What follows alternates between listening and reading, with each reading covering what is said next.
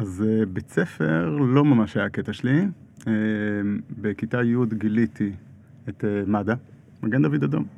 להתנדב, להציל חיים, זה הדבר ששווה להשקיע עבורו. בכיתה י"א, ככל שחלף הזמן, הבנתי שהזמן במד"א לא משתווה לזמן בבית ספר, והייתי צריך למצוא את דרכי להגיע יותר למד"א, פחות לבית ספר. והדרך לשם עברה דרך אישור מההורים, אה, אבל כשניתחתי את המצב הבנתי שאני צריך את האישור מההורים ולא ממש את ההורים, מה שגרם לדי הרבה אישורים להצטבר. אה, אני הייתי מוסר, מוסר את האישור, יוצא למד"א, ובסוף שנה הוזמנתי לשיחה עם המנהלת. כאילו כל פעם שהיית הולך היית צריך עוד אישור? כל זו פעם. הכוונה? אוקיי. כל פעם. והמנהלת אה, הביאה יחד איתה איזה גאדג'ט, אה, שקית, עם כל האישורים מכל השנה. ואמרה לי, מוטי, תשמע, יש לנו כאן, אה, התחלנו לחשוד, ואם אתה יכול מחר להביא את ההורים. ואני, כלומר, היא חשבה שזה מומצא. היא חשבה שזה מומצא, חשבה שזה יפתי, וצדקה. ו... וצדקה כמובן, כן? ואז... אה, היא צדקה. היא צדקה, מה לעשות? הייתי צריך לצאת, לא יכולתי לבקש מההורים במהלך השנה. אה, זה לא קלטתי. ו... וכך דאגתי לאישורים כל השנה, אבל באמת הם עלו על זה, ואז אה, נאלצתי להגיע הביתה ולקרוא להורים שלי לשיחה. ממש הרגשתי כמו כזה, כיתה י"א. לפני talk. כן, כן. התחלתי לספר להם, אה, אימא שלי בשלב מסוים יצאה מהמטבח. ואבא שלי נשאר באומץ רב, ושתק כל השיחה, ואמר לי, בסדר, אני, אני אגיע איתך מחר לבית ספר. והייתי בחרדה, לא היה לי מושג מה יקרה. כשנכנסתי לחדר של המנהלת, אז היו שם גם המחנכת וגם הרכזת וגם אבא. ונכנסנו ביחד, והן חוזרות על ההצגה מאתמול ומוציאות את השקית, ואבא שלי מסתכל, ומסתכל עליי ומסתכל עליהן, והוא שואל אותן, אז מה הבעיה? אז הן אומרות לו, מה זאת אומרת? הילד שלך זייף אישורים כל השנה. ואז הוא אומר להם, על מה אתם מדברות? זה אישורים שלי. וואו, איזה מדהים. ואני מסתכל עליו, והוא כובש את מקומו בחיי לשאר, לשאר השנים שיבואו. וואו. אה, אני לא יודע אם עכשיו הוא יפסיד את כל המקומות עבודה הבאים שישמעו את הסיפור הזה, אבל, אה, אבל אה, הוא באמת יצא, אולי אולי הוא ירוויח. יצא, יצא מלך, ואני, אה, והסיכום שלנו מאז היה קודם כל שהוא מחליף את אמא שלי בכל האספות הורים, ומשם הוא ירש את המקום הזה עם שאר האחים, וזה שמעכשיו אני מבקש אישורים, והאישורים ניתנו אה, ביד רחבה, ואני המשכתי לצאת למד"א. במקום איזה שיעורים הכי אהבת לצאת למד"א? האמת שאני מורה לתנ"ך ולא סבלתי תנ"ך בתיכון, אבל אני מודה שזה לא היה כל כך משנה. וואו. פשוט הלכתי. אולי רק ערבית, ערבית לא אהבתי להפסיד. תגיד, את הסיפור הזה ידעו במשרד החינוך שנתנו לך להיות ראש אגף אסטרטגיה? אה, לפני שנה בערך היה איזשהו ערב שבו סיפרתי אותו, שקשקתי לפני שעליתי לבמה, וכמות האהדה שקיבלתי, כן. הבנתי, כן. אה, הבנתי שעוד כמה אנשים במשרד החינוך, יכול להיות שהם עשו את ה- כן. את הדבר הזה. לא, זה גם עושה היגיון, בטח במשרד אסטרטגיה, הרי אם הכל היה מושלם, אז לא היה צריך את האגף אסטרטגיה, נכון? יש אגף אסטרטגיה, כי לא הכל מושלם, אה, ויש מה, יש מה לשפר. אז, ויכול להיות אה, שהרבה אנשים, הרבה אנשי חינוך צומחים מתוך כאב, מתוך זה שהם Mm, שבאים מגיעים, דווקא לתקן את מה ש... לתקן. שזה ממש מילה שחוזרת אצל אנשי חינוך, מה, בצורך תיקון? בתיקון, בשיפור, ברצון מעניין. לעשות טוב על סביבה שהם מכירים בבעייתיות שלה. זה הרי גם משהו שלהורים יוצא לומר, אבל ב... אם אתה במשרד החינוך, אז כאילו יש לך הזדמנות לעשות את זה פשוט בסקייל הרבה יותר גדול. זה נכון, זה נכון, והרעיון הזה של אה, איזשהו רצון של כל כך הרבה אנשים לעשות טוב, שמתנגש במציאות הרבה פעמים, זה השאלה הגדולה ש... שלפתחנו. אני כן חייב להגיד שכשחשבתי על, ה... על, ה... על הסיפור הזה, פתאום הבנתי שההסתבכויות עם החוק לא פסקו שם. אה, אז שם זה היה חוק, אה, חוק בית ספרי, אבל אה, כמה שנים אחר כך אה, יצא לי להשתתף, ב... יצא לי להשתתף בהפגנות המורים של 2008. ומצאתי את עצמי בשלב מסוים במקום די חזיתי בהפגנות האלה. אמ, רגע, 2008 היית מאוד צעיר, לא? 2008 הייתי במהלך לימודי ההוראה עדיין, כבר בשלב של סטאז', אבל אוקיי. אה, זה היה... בהפגנות המורים. להעלאת השכר? להעלאת השכר ולחיזוק מעמד המורה, זה היו הפגנות שהן, כן. ההפגנות האחרונות שהשביתו בצורה משמעותית את מערכת החינוך. כן. ושם אה, זה נגמר במעצר על ידי, על ידי המשטרה. וואו. כשהסצנה האלמותית שחברים שלי זוכרים לי זה, זה זה שהשוטרים מחזיקים אותי ואת חבר שלי ואני אומר להם, שוטרים, אני אוהב אתכם. זה יצא כל כך, אה, לא יודע ממה יותר התפדחתי, מהמשפט או מהמעצר, אבל בזה אני מקווה זה ממש שתמו, תמו- למה. לגמרי, תמו הסתבכויותיי עם החוק. גדול. טוב, מוטי טאובין, ראש אגף אסטרטגיה במשרד החינוך, ועוד כל מיני דברים אה, מעניינים בעבר, כבר גילית לנו שהיית מורה לתנ"ך. אנחנו נדבר על אה, הרבה דברים שמעניינים אותי, כמו חינוך בעולם החדש, ומה המחשבות שלך על זה, וגם איך אתה התגלגלת, לאן שהתגלגלת, אה, אחרי שעד עכשיו כל מה שאנחנו יודעים עליך זה שהיית פורע. אה, נתחיל בעוד שנייה. Yeah. Boop, boop, boop, boop. One time. Ring the alarm, hot ass nigga. Big ass head so my dreams get bigger. Big campaign strong so my flows get sicker. Confidence מה קורה, bigger מוטי? than a drunk ass nigga. Look. מעולה, מעולה. מעולה. אז תגיד, אני, אני רוצה לשאול את דעתך על משהו ש... אני, אני לא חושב שהוא קשור ל... ל... לאגף שאתה מסתובב או, או למשרד באופן כללי, אבל ד, דעתך הכללית, אפרופו להיות סטודנט להוראה שמפגין על משכורות מורים. הייתה כתבה בדה מרקר לפני אה, כמה ימים, שדיברה על אה, שכר המורים, שידוע שהוא לא מספיק גבוה, וגם כשאומרים שיעלו אותו זה עדיין נראה שהוא לא מספיק גבוה. והייתה שם טענה מעניינת של מישהו חיצוני שאמר, כאילו נדמה לי שמה שצריך לעשות זה להעלות את השכר של המורים המתחילים יותר משל המורים הוותיקים. כאילו מצד אחד זה לא פייר כי הוותיקים מגיע להם, אבל מצד שני להעלות את השכר של המורים המתחילים כי זה מה שיביא לאנשים יותר, אה, אה, לעוד אנשים יותר מוכשרים ויותר מוצלחים לרצות להיות מורים. כן, זה נכון, זה טיעון שנשמע באופן קבוע, צריך אולי להתחיל, לפני שאנחנו נכנסים ל- לדילמה עצמה, להתחיל קצת מנתונים. אנחנו כן, צריך לומר ביושר, מהמדינות עם הפערים הכי גדולים בשכר בין מורים מתחילים למורים ותיקים, והטענה הזאת היא... ובין מורים לגמרי- ללא מורים. ובין מורים ללא מורים, למרות, לא, אתה יודע מה, בעניין הזה צריך להגיד שהשכר הממוצע של מורים בישראל הוא מעל השכר הממוצע במשק, וגם. מעמד, כן, הנתונים האלה קצת פחות ידועים. גם צריך לעשות, אתה יודע, אנחנו נכנס, צוללים פה לנבחי הנתונים, צריך לעשות הפרדה בין המורים של, אה, של אה, ארגון המורים, למורים של הסתדרות המורים, עם ארגון המורים אה, נחתם אוקיי, טוב, אני לא בקיא בכל זה. זהו, אז נחתם הסכם מאוד מתקדם, הסתדרות המורים אנחנו מחכים לממשלה, אז יש פה באמת הרבה פרטים, אבל בוא נגיע לשאלה החשובה שלך לגבי העולם החדש. אני חושב שהשאלה המעניינת כאן היא איך נראה, אה, איך נראה תפקיד המורה, איך נראית משרת המורה באותו עולם חדש, כי אנחנו יכולים לדבר על מה קורה שם בתוך, ה, בתוך הכיתה.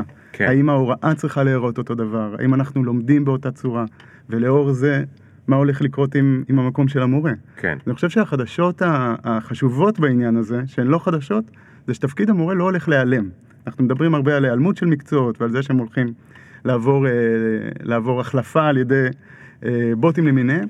בעניין הזה אנחנו יודעים שמקצועות שמחזיקים קשר עם בני אדם, מהמם. אם זה מקצועות טיפוליים ואם זה מקצועות של הוראה, יכול להיות שהם הולכים להשתנות, יכול להיות שהתוכן שלהם, שצורת העבודה, אבל הם בוודאי לא הולכים להיעלם. וכאן אנחנו שואלים את השאלה החשובה בעיניי, של גם מי צריך להיות המורה, גם מה הולך להיות התפקיד שלו, וגם באיזה אופן הוא צריך לפעול אל מול, ה, אל מול שנות הקריירה המרובות שלו. כן. וכאן זאת שאלה, שאלה משמעותית. התחלנו מלדבר על שכר של מורים צעירים מול מורים ותיקים, אבל יכול להיות שיש עוד מודלים שבהם אנחנו יכולים לעבוד. יכול להיות שמורה חדש, אה, אני, אני יכול לספר בעניין הזה על עצמי. כן. היה מאוד חשוב להתנסות בהוראה. הייתי כמה שנים מורה, חינכתי, עבדתי בכמה בתי ספר, אבל היה ברור לי שאני רוצה להיות מורה ולעשות עוד דברים. המודל הזה לא מתאים לכולם, אבל הוא כן יכול להיות מודל שיותר אנשים... זאת אומרת. רצית להיות מורה במשרה חלקית. הייתי תקופות מורה במשרה מלאה, היה ברור לי שיש, אה, שיש אה, אה, תקופות בחיים שלי שאני רוצה ממש להתנסות ו, ולחוות את זה, אבל היו לי עוד צרכים, צרכים של יזמות וצרכים של להכיר עולמות נוספים, כן. מדיניות מאוד מושכת אותי. אז רציתי לעבור דרך, ה, דרך האזורים האלה, שברור לי שאני עוד אחזור אליהם, אבל, אה, אבל להתנסות ב, בעוד מקומות. יש אנשים שללמד במשך 40 שנה בכיתה, זה הסיפור שלהם. כן. צריך לומר שכנראה אה, אין לנו 180-200 אלף כאלה במדינת ישראל, שזה מספר המורים שאנחנו מעסיקים. Mm. יכול להיות שיש אנשים עם שמתאים להם אה, מודל העסקה כן. קצת שונה. כן.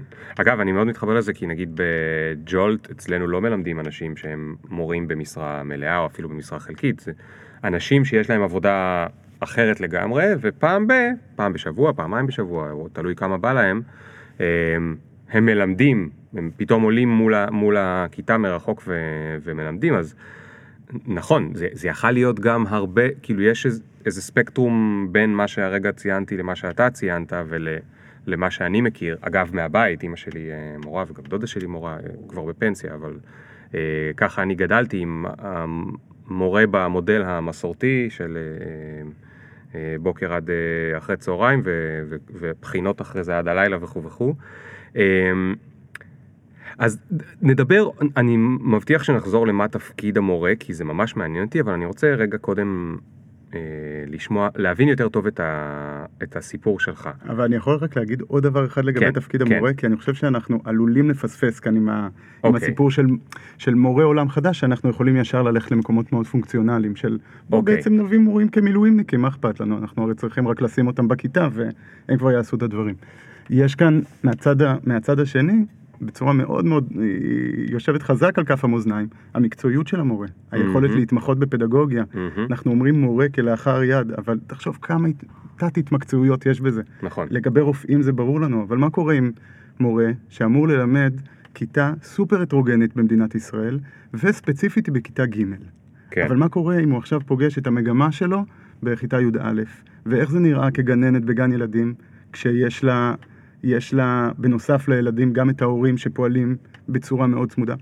אנחנו קוראים לאיש החינוך באיזשהו שם גנרי, שבעצם אני חושב שמעבר לזה שזה לא נותן כבוד אמיתי למקום שלו ולצורך שלו להתמקצע, זה גם לא מכיר בסל היכולות ש... כן. שהוא זקוק לו. ולכן הדילמה הזאת היא, היא, היא באמת דילמה קשה. אוקיי, אז בוא נשאר, אז בוא נשאר, אז בוא. נישאר פה, ואחרי זה ננבור בעבר שלך, אני, אני אוהב את זה. אז קודם כל, אני מסכים. יש בעצם, כמו שלהגיד איש שיווק, זה מאוד כללי, יש מי שמתעסק במותג, ויש מי שמתעסק בשיווק בפייסבוק, ויש מי שעושה פרסומות באיילון, ויש מי שעושה פרסום בטלוויזיה, ויש מי שעוסק בשיווק תוכן, וזה אנשים עם יכולות לגמרי אחר, ויש קופירייטר, ויש, סתם אני אומר מהעולם שאני מכיר יותר טוב, כן. אז גם בהוראה, נכון, יש גילאים שונים, ויש גם מקצועות שונים, נכון. אה, ויש גם את הרוחב של המיומנויות שצריך להיות למורה, שזה הרבה יותר מסתם להכיר את הידע, יש את. התקשורת עם הילדים, נכון? ויש גם את ה... להיות מחנך, גם אם אתה לא המחנך, אתה כל הזמן יש לך ילדים, זאת אומרת, אתה כל הזמן איזשהו מישהו שהוא דמות לחיקוי, לטובה ולרעה. מאוד מאוד, איך אני שמח שציינת את זה. אני אוסיף עוד שתי, שתי נקודות. אחד, בישראל אנחנו לוקחים כמובן מאליו שמורה ממגזר מסוים מלמד במגזר אה, שהוא שייך אליו באופן כללי. זה לא כלומר, חייב- חרדי, חרדים, אה, בדיוק. אה, נשים ערביות, אה, ערביות וכולי וכולי. בדיוק, אחת ההתנסויות שלי שאני הכי מודה עליהן זה זה שיצא לי למשך תקופה ללמד בתיכון אבו גוש והמפגש הזה של מורה יהודי עם אה, תלמידים ערבים היה מכונן מבחינתי והדבר הזה קורה הרבה יותר היום במערכת החינוך, מין, גם מורים בכוונה? ערבים. בכוונה, צריך להגיד שיש כאן המון המון קשיים בדרך, גם הפוך זה קורה, שמורים ערבים מלמדים בבתי ספר יהודים, אז זה עוד עניין של המורכבות המגזרית כשמנסים לשלב אותה, ויש עניין נוסף שהוא הוא, הוא מזכיר את מה שדיברת על, על דוגמה אישית, אבל אני חושב שזה הנושא הכי יסודי, זה פשן. כן. כאילו איך אתה יכול להיכנס לעבודה כל כך שוחקת, כל כך אינטנסיבית, כן. בלי הרצון הזה העמוק ללמד ילדים, שזה יהיה הסיפור שלך בחיים. עכשיו אני אגיד לך, אני אגיד לך משהו לגבי זה, כי אני, כש, כשאני כל הזמן מדבר עם אנשים לגבי, הרי מה, מה כל הסיפור הזה של, של הפודקאסט הזה וכל הסיפור מאחורי אה, אה, הספר שלי וכל מיני תכנים שכתבתי, שמגיעים אנשים באמצע, באמצע החיים שלהם, או לא משנה, בגיל 25, 30, 35, 40, 45, ואומרים, היי, אני לא בטוח איך בדיוק הגעתי לפה. מישהו אמר לי, תקשיב, כדאי לך, טה טה טה טה, איכשהו הגעתי לפה. זאת אומרת, אני מניח שגם במקצוע ההוראה זה אותו דבר, יש איזשהו אחוז לא קטן מהמורים, שמה שנקרא, התגלגלו למקצוע ההוראה, לא שהם ישבו וחשבו על זה הרבה מאוד, כלומר, יש גם כאלה, אבל יש הרבה. רק מכיוון שאנחנו עושים את זה בגיל מאוד צעיר, שאנחנו עוד לא יודעים הרבה על עצמנו, על החיים שלנו, מהו ה passion שלנו. כן. כלומר, הנתון הוא שיש ב- ב- בכל זמן אה, אה, אה, נתון, הרבה מאוד מורים שאין להם את ה passion הזה. אז זה כאילו, יש אחוז גדול באוכלוסייה הזאת שהוא כאילו מועד, לכ...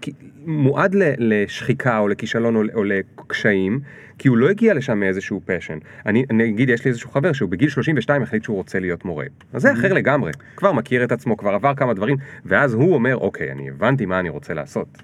אתה יודע שמעל 50% מהמורים היום הם כאלה שעברו הסבה להוראה בשלב מסוים? מעל 50 אחוז? מעל 50 אחוז. וואו. כלומר, או אקדמאים, או אנשי צבא, או אנשים שסיימו את התואר שלהם ואז נכנסו לתוכניות של הסבה להוראה. זה נתון מדהים שאנחנו ממש לא...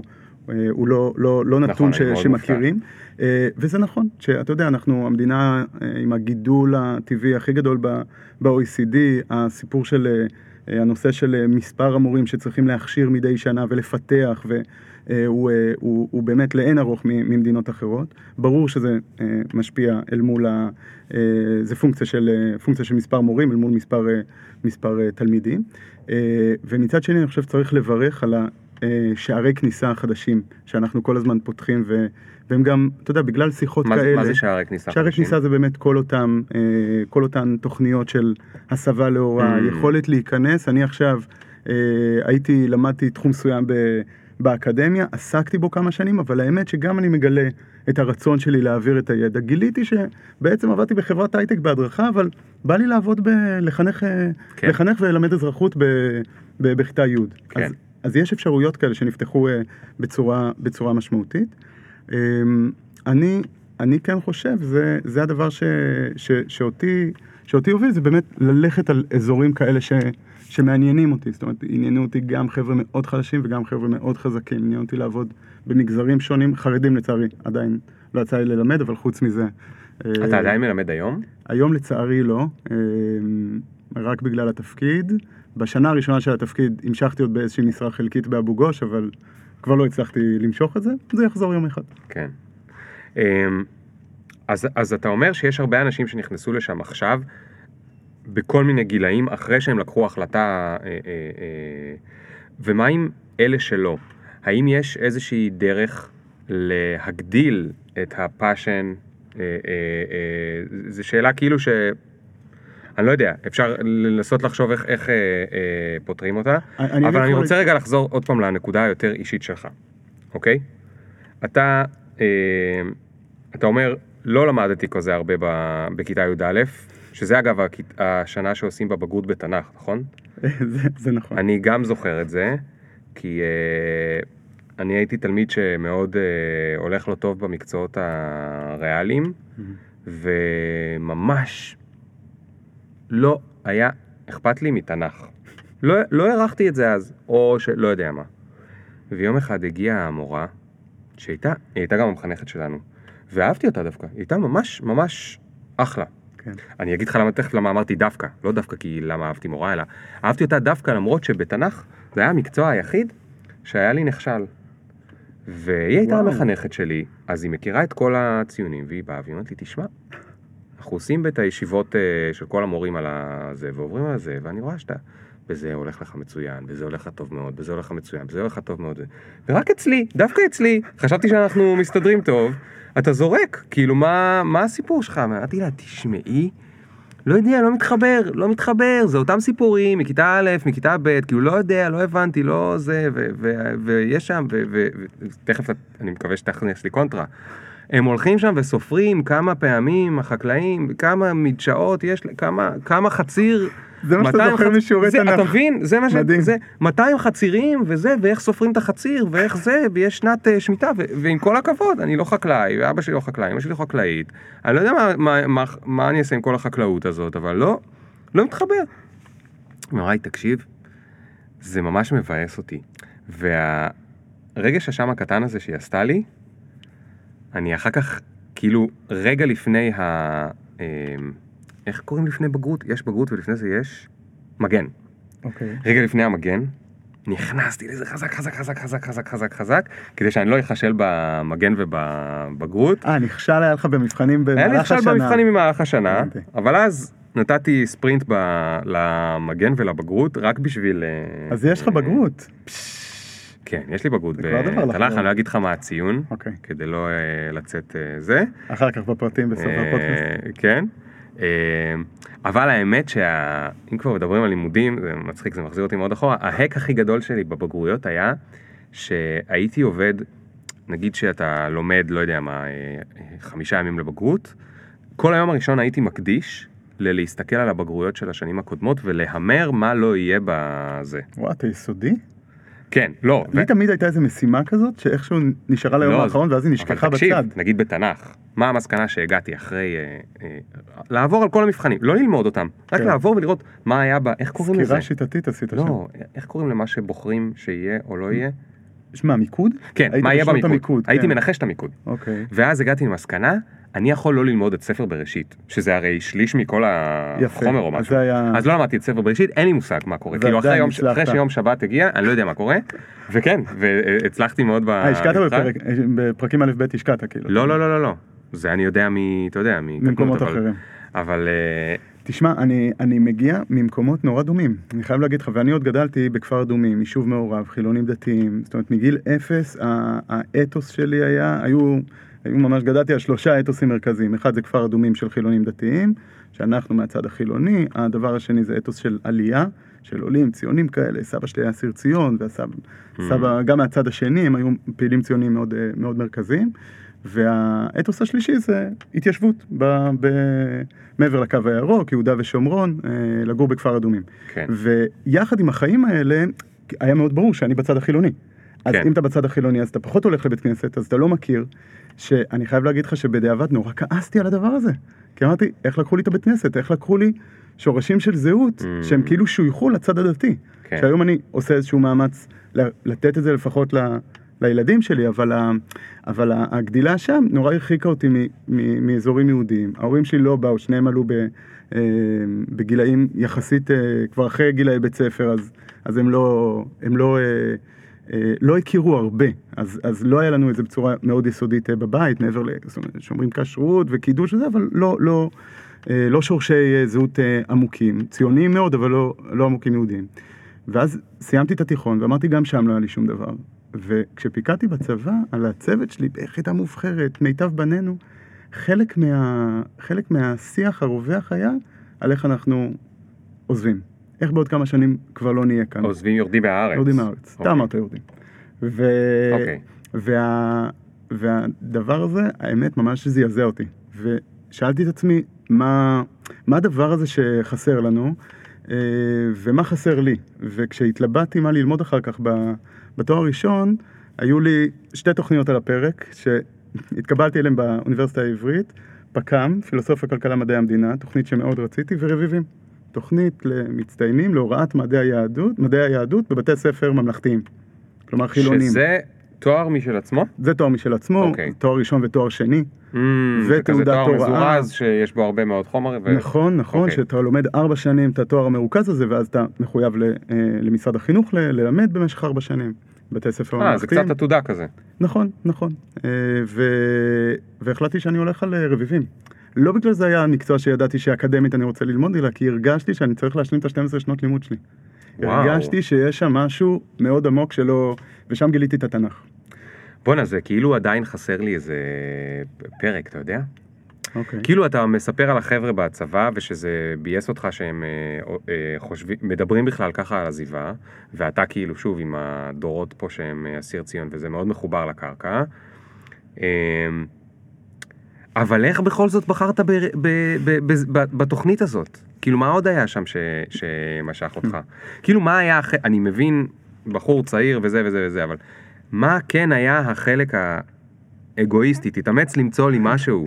לא, אין בעיה, לא צריך להתאמץ קשה, אוקיי. כן, לדבר על האגו, אנחנו, אנחנו שם, כולנו. אה, אבל, אה, אבל באמת הרגשתי, הצבא מבחינתי היה איזה סיפור, אה, סיפור של... נלך, אה, נח- נחזור לאזור שם של כיתה י"א, זה מוטי הזה שיוצא Mhm. למד"א. ילד אה, שבשיעורי ספורט, אה, המורה לספורט אמר לכיתה של אחי, חבר'ה, את זה אפילו מוטי הצליח לרוץ. אז הייתי ילד צ'אבי למדי. אה, במשך באמת? אה, שנים רבות, כן, כן, כן, לגמרי. קשה לדמיין עכשיו. וואו, תודה, לי לא. ו- והיה, ו- ואז נורא אהבתי ערבית כאמור, והייתי אמור להתגייס למודיעין. והייתה תחילת, תחילתו של עידן המכינות הקדם צבאיות, ושמעתי על זה, בדקתי והלכתי למכינה קדם צבאית. ושם, כשדיברנו קודם על מורים, לא, התחלנו לדבר על מורים מעוררי השראה. אז למזלי, אני חושב שזה אחד הדברים שהביאו אותי הכי רחוק בחיים, אחד הגורמים שגרמו לי להגיע למקומות שהגעתי, יצא לי באמת זכות ענקית לפגוש אנשים מעוררי השראה בחיים שלי. והיה לי שם מדריך במכינה, וקראו לו mm. דיוויד. ודייוויד דמלין, זיכרונו לברכה, היה, אה, היה איש החינוך של, של חיי, זכיתי להכיר אותו רק שנה וחצי פחות או יותר, אה, ודייוויד עשה לי כזה סוויץ' שמהילד הזה שהולך להתגייס למודיעין סתם כי קיבלתי זימון ליום סיירות, אבל שמתי אותו בצד, ואז הוא אומר לי, שמע, כדאי, כדאי אולי שתתאמץ, אולי, אולי שכן תלך ו, ו, ותנסה שוב, והלכתי ליום סיירות. אבל לא היית בכושר.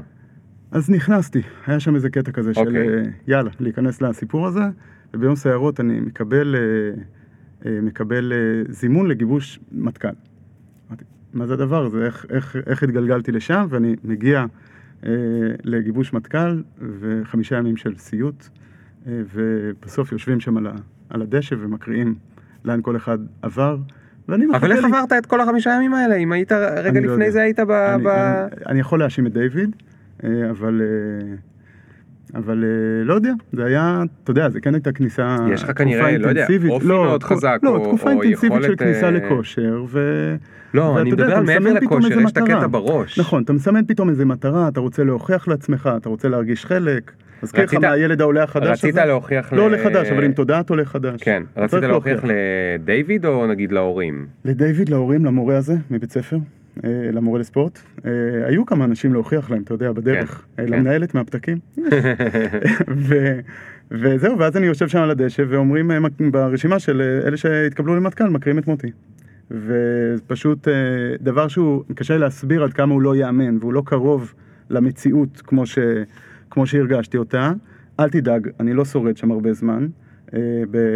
במטכ"ל, אחרי שנה המפקץ היקר שלי החליט אה, לסיים את, ה, את הסאגה הזאת. אני אומר לו תודה עד היום פשוט כי... שנה זה הרבה. הגעתי, אה, הגעתי אחר כך למגלן ושם זכיתי אה, להיות, לפקד על שני צוותים. וה...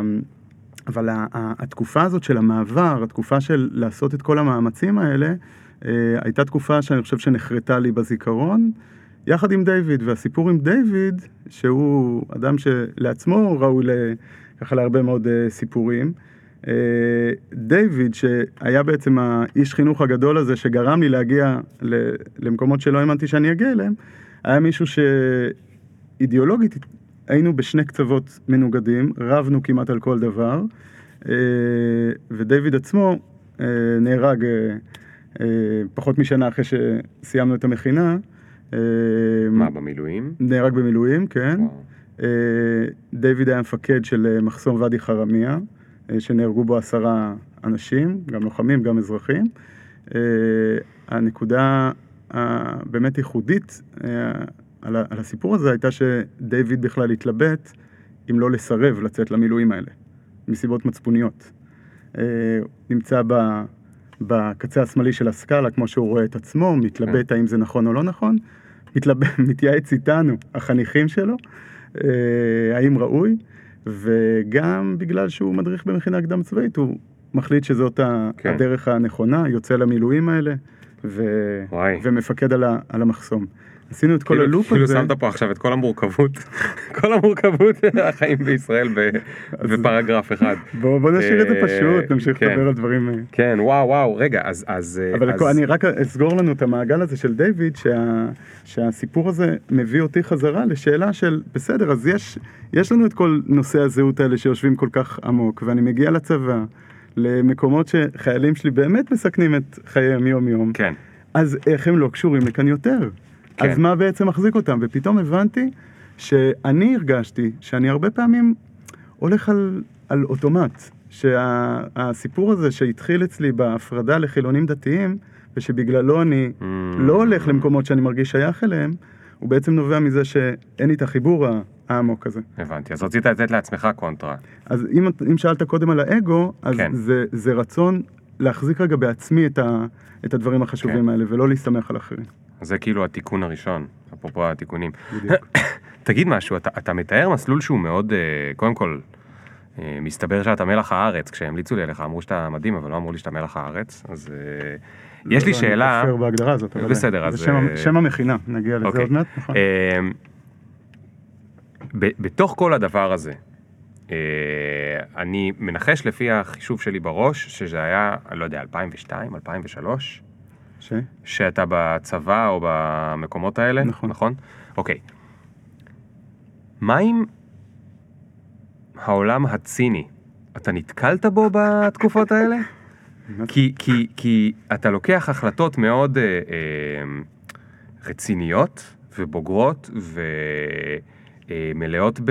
אתה יודע, בהחלטות שבאמת, אני מאוד שמח שיש את האנשים שלקחו אותם, אוקיי? אני שמח שיש אנשים שאומרים, אני רוצה ללכת לרביבים, ולא ללכת ללמוד את התואר שרק יעשה לי טוב, ואת התואר שרק... אה, מה שאני שואל זה, אתה צריך להיות מוקף באיזושהי סביבה שהיא נגיד לא כל כך צינית, או, זה, או שהיא כן, אבל אתה איכשהו מצליח לגדל את המחסום, כדי שלא יבואו ויגידו לך, עזוב, תלך למה שרק טוב לך, בגלל זה שאלתי על הקטע האגואיסטי. אז קודם כל, אני, אני חייב להגיד שאני לא, זו השאלה הראשונה שאני לא כל כך יודע מה לעשות איתה, אני מרגיש שאני אני לא חף מה... אני לא אוקיי. חף מציניות, אני לא חף מאינטרסנטיות, מאגו. אתה, אתה, אני חושב, בוא, בוא נתקן שנייה איזה רושם לגבי האליטה החברתית ב- במדינת ישראל. זה לא שהיא רק מנסה לשפר את פני החברה, בסדר?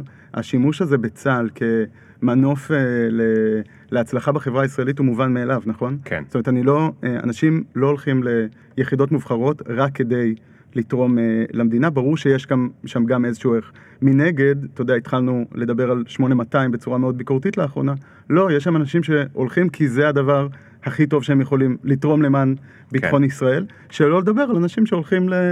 ל- לגדודים ולעשות את העבודה ב- ביחידות הלוחמות והתומכות לחימה ו- וכולי. אז אני חושב שאנשים, אתה יודע, אנשים נתרמים מדברים שהם עושים והם, אה, אנשים בונים את עצמם, ו- וזה האינטרס ה- ה- הראשון. אני, אני חושב, כמו שאמרתי קודם, אולי זאת נקודה שווה לחזור אליה, שהסיפור הזה של, אה, אתה יודע, הביטוי השחוק שצריך אה, כפר שלם כדי לגדל ילד, זכיתי להיות אה, מוקף הרבה פעמים בחיים שלי בכפר כזה, או בוא נגיד את זה ככה. יש לי כמה מורים שאני יכול לציין אותם כמורים משמעותיים. כן, שאתה יודע, יום המורה ב-17 לדצמבר, תכף. אה, מש, ממש, ו- ואנחנו מתחילים, ו... או ב-19, יכול להיות שאני מתבלבל, אני לא סגור על זה. ב-17 יש, תכף, יש- ב-17 יש את גוגל, אבל עכשיו הוא בכנסת. סגור. עכשיו הוא סגור, ואנחנו, אה, הסיפור הזה של להגיד תודה למורים שלימדו אותנו, לא רק ביום המורה, אלא כן. באופן כללי, הוא דבר שאני חושב שצריך לעשות אותו כאיזושהי הוקרת אה, טובה. אז בוא. נעשה רגע משחק, אתה תספר על אה, סיפור טוב מ... עוד סיפור טוב על מורה או מורה שאתה זוכר, ואז גם אני. הבאת, הבאת אתגר. אני, אני זוכר, האמת שעולות לי עכשיו בראש שלוש מורות. אה, וואו, כל כן. הכבוד. הי- היית, זאת אומרת, היית שואל אותי על המורה, הייתי אומר לך דיוויד, שזה באמת במכינה. אה, אבל אני זוכר את ספי, מכיתה, מכיתות א'-ב', עם האקורדיון, שזה היה פשוט קסום. כאילו, זה הדרך להיכנס לבית ספר. ישבנו שם בכיתה הישנה, זאת שאוהבים לצלם בתור הכיתה כן, עם המיושנת הזאת, עם ה- הכיסאות וזה, זה. אבל הייתה שם צפי עם האקורדיון. זה דבר ש... זה- זה הזיכרון שלי מכיתות. גדול. כן, והייתה לנו את אה, אהובה אה, צרפתי, שחינכה אותנו שלוש שנים בו"ז-ח'. אה, הבית ספר שלנו היה שמונה שנתי בכפר כן. אדומים, וזה היה פשוט איזה סוג של, זה הכי קרוב למשהו משפחתי ואימהי כזה, ומה שאתה צריך בגילאים המסריחים האלה. כן, כן. גילאים קשים, זה גילאים קשים שכאילו, אני חושב שזה הגילאים שבהם, האמת שאני לא יודע. באתי להגיד שזה הגילאים שבהם אני הכי מעריך מורה שמצליחים לאהוב אותו, כי, כי זה, זה לא קשור למורה, הבן אדם לא מצליח לאהוב אף אחד כן. הרבה פעמים בגיל ההתבגרות. אה, אבל יכול להיות שזה קשה באותה מידה גם בתיכון, נכון. וכנראה שזה קשה גם בכיתה ב', בטח היום יותר קשה.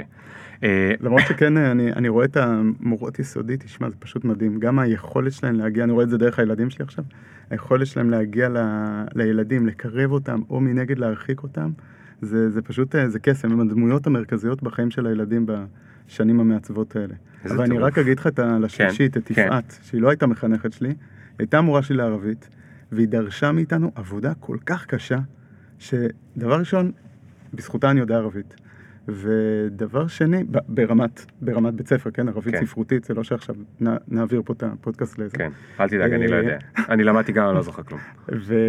אבל, ה... אבל התביעה הבלתי מתפשרת שלה, זה היה הדבר שפשוט אה, תפס את כולנו. אה, את כולנו? תמיד במגמה, אבל זו הייתה בכיתה, אתה יודע, זו יש הייתה איזה... מגמת ערבית. אה, אוקיי, אוקיי, אוקיי. איזה טירוף.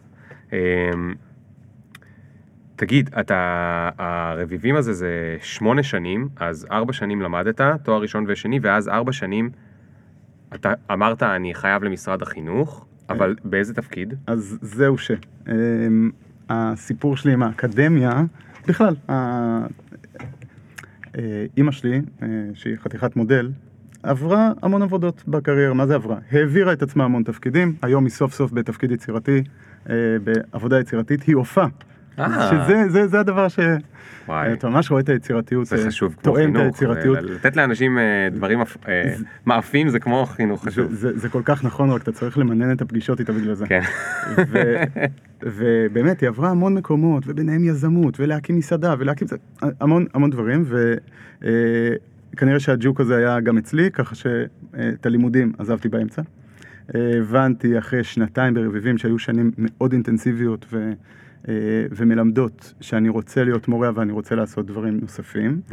בעצם קטעתי את, ה, אה, את הלימודים, השלמתי תואר ראשון ותעודת הוראה, אבל הלכתי אה, לכיוון של מיזמים, יחד עם חבר מהכיתה בכפר אדומים, מהצד הדתי של החלוקה הדיכוטומית הזאת, אה, ועם עוד חבר, אז אוריאל ועודד, הקמנו מכינה קדם צבאית, כי הבנו, שלושתנו עשינו משהו לפני הצבא, היה נורא שנת שירות או מכינה, וזה היה נורא משמעותי בשבילנו.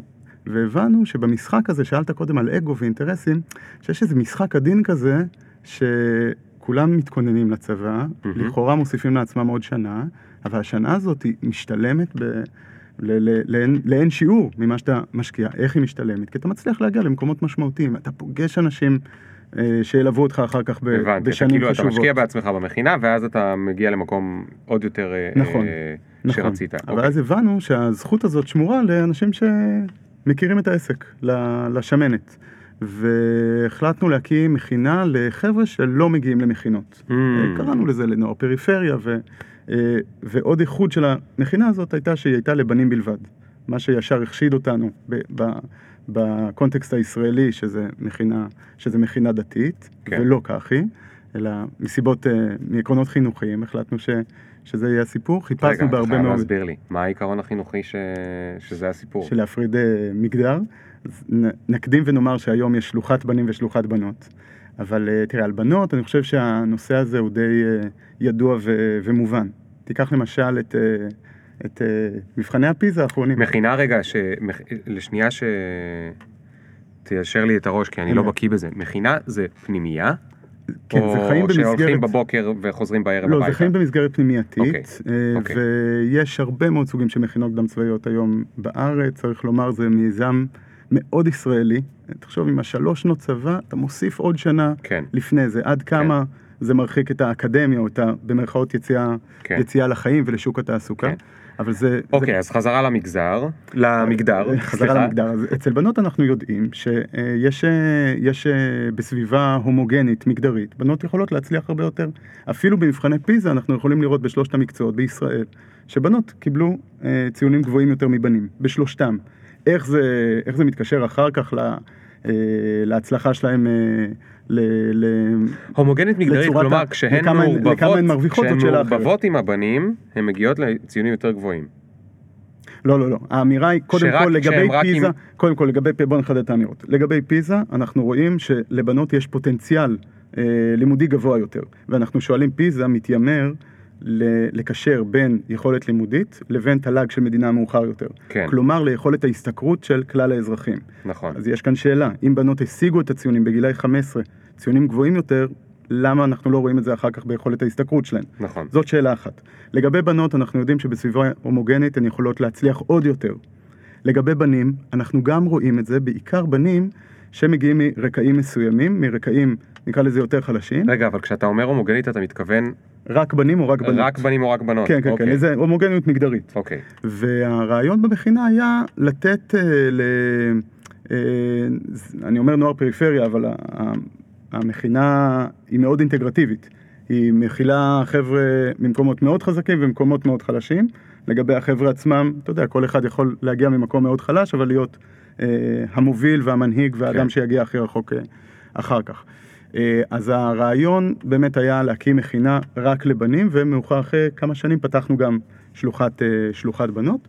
אה, חיפשנו הרבה מאוד מקומות בארץ, וקיבוץ עין גדי היה גם זה שנעתר לה- לעניין הזה, וגם זה שאנחנו אה, התאהבנו בו, וכמובן המועצה שם מאוד עזרה, ומה שקרה זה שפשוט באותה שנה שעזבתי את רביבים, הקמנו, אה, אוריאל עודד ואני ועוד כמה אנשים אה, טובי לב ואנשים שמשקיעים את הנשמה עד היום, 11 שנה אחרי ההקמה, אה, ו- ואז נפתחה המכינה. אז יצא לך הרבה לרדת שם למטה לים המלח?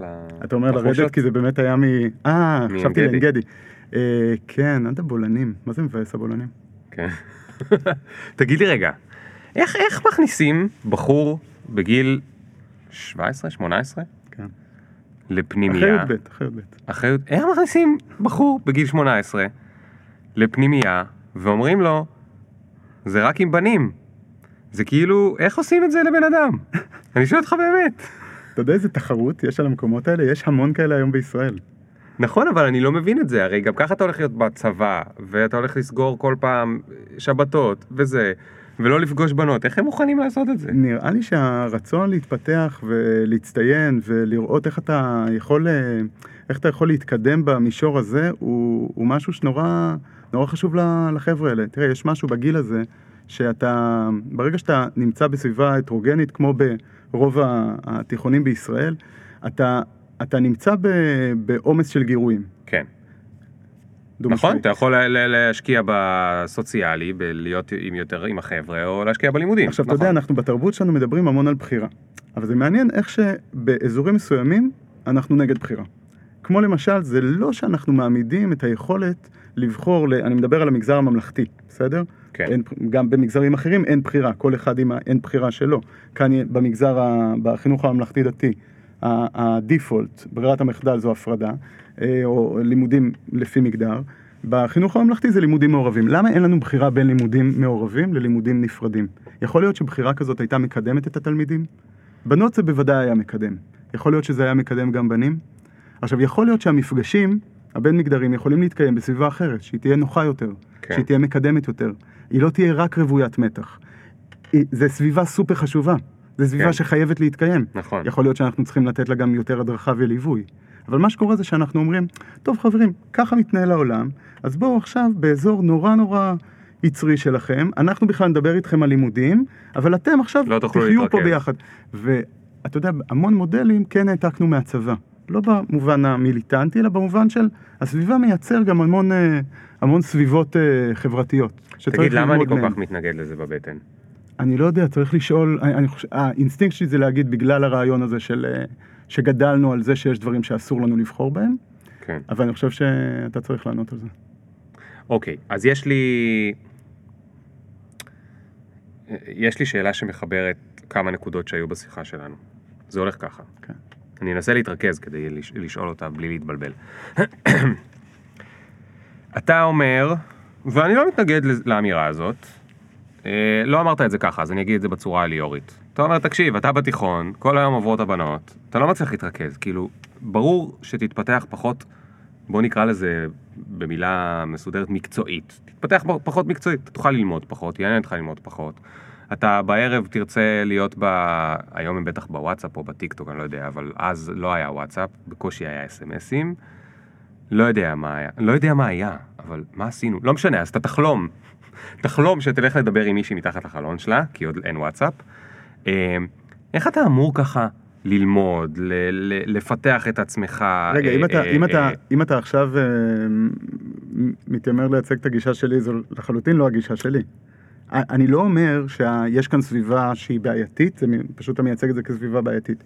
ממש לא. אז תתקן אני אומר אותי. שיש כאן, תראה, יש, אנחנו כמערכת חינוך או כחברה, אנחנו מעצבים את הסביבות שבהם הילדים גדלים, נכון? כן, עכשיו, יש המון ביקורת על אזורים מסוימים שאנחנו מעצבים, כן. למשל על איך נראית כיתת הלימוד, נכון? או על מי מלמד את הילדים שלנו, נכון. או על מה הם לומדים. נכון. אבל יש עניין, עניינים יסודיים שהמון פעמים הם מובנים לנו מאליהם עד כדי כך שהם שקופים. כמו למשל, מי האנשים שנכנסים ל... מי הקולגות כן. של הילדים שלנו. כן. למשל, שקוף לנו שאנחנו לומדים בסביבה מגזרית. כן. נכון? או שקוף לנו שאנחנו לומדים רק עם אנשים ברמה סוציו-אקונומית קרובה. זה מה נכון. שקורה בוודאי באזורים חזקים, נכון? נכון. יש לנו כל מיני הסברים אם יתקילו אותנו, נכון? אנחנו יכולים להגיד שמה זאת אומרת, זה בית ספר של השכונה, וזה מי שגר בשכונה. כן. אם היינו גרים ליד אנשים ממעמד סוציו-אקונומי אחר, היינו לומדים איתם. כן, שקר, כן? אבל, אבל היינו מייצרים כנראה את ההפרדות. אבל הסיפור המגדרי הוא כזה שאסור, שאסור לגעת כן. פה. גם עליו, אני רק רוצה להציב סימן שאלה. כן, לא, לא, אני, יכול אני, להיות- אני אוהב את זה, זה החשיבה להיות- הביקורתית. יכול להיות שאפשר, שיש ילדים שזה מאוד מקדם אותם. יכול להיות, ובואו ניקח עכשיו, אה, פשוט לגבי בנות זה יותר מובהק. לגבי בנים זה עוד צעד קדימה. שאלת על המכינה, זה באמת לקחת צעד קדימה. כי לגבי בנים, למה זה מחליש אותם? אבל אני שואל האם זה הגון לעשות את זה גם כן. לבנים וגם לבנות. אז אני חושב שאנחנו צריכים לתת את האפשרות לסביבה שהיא תהיה, נקרא לזה יותר רגועה. ויש משהו ב, כן. בגילאים האלה שיכול להיות יותר רגוע בסביבה אה, מגדרית אה, אה, מסוימת. והנה השאלה, אז, כן. אז עזוב, אני כאילו תרצתי למה הסביבה יותר זה, כן. ואתה תיקנת אותי, אהבתי, וגם אמרת, מותר גם על מה שכאילו סיכמנו שסבבה, אפשר לשים סימן שאלה, אני מאוד אוהב חשיבה ביקורתית לכ- לכל העומק. אוקיי, אבל עכשיו אני רוצה להגיע לנקודה אה, נוספת, והיא כזו. אה, דיברנו לפני איזה חצי שעה על, תפקידי, על תפקידיו הרבים של המורה, אוקיי? אחד מהם הוא, אתה יודע, במילים ישנות, אה, הוא ללמד דרך ארץ, ועוד אחד, אם אנחנו יורדים לרמה קצת יותר אה, זה, הוא איך מתנהגים. כלומר, איך בן אדם ראוי שיתנהג בסיטואציות, כי ילד לא יודע איך מתנהגים בכל מיני סיטואציות. יכול להיות שהוא רואה את, אצל אבא ואמא, יכול להיות אגב שאבא ואמא שלו מתנהגים בצורה מדהימה, או בצורה אחת, וה, ויכול להיות שההורים שלו מתנהגים בצורה מחפירה, ולפחות המורה בבית ספר הוא זה שידגים לו איך, אה, איך מתנהגים וכולי וכולי וכולי. זאת אומרת, מעבר לשכבה שהיא קשורה ללימודים המקצועיים, שזה יתבטא באיזה ציון אני מקבל בפיזה, או בבגרות וכולי וכולי, יש את השכבה של החינוך שהוא חינוך, אה, נקרא לזה, של ה... אנחנו חיים בחברה, ואיך ראוי לחיות בחברה.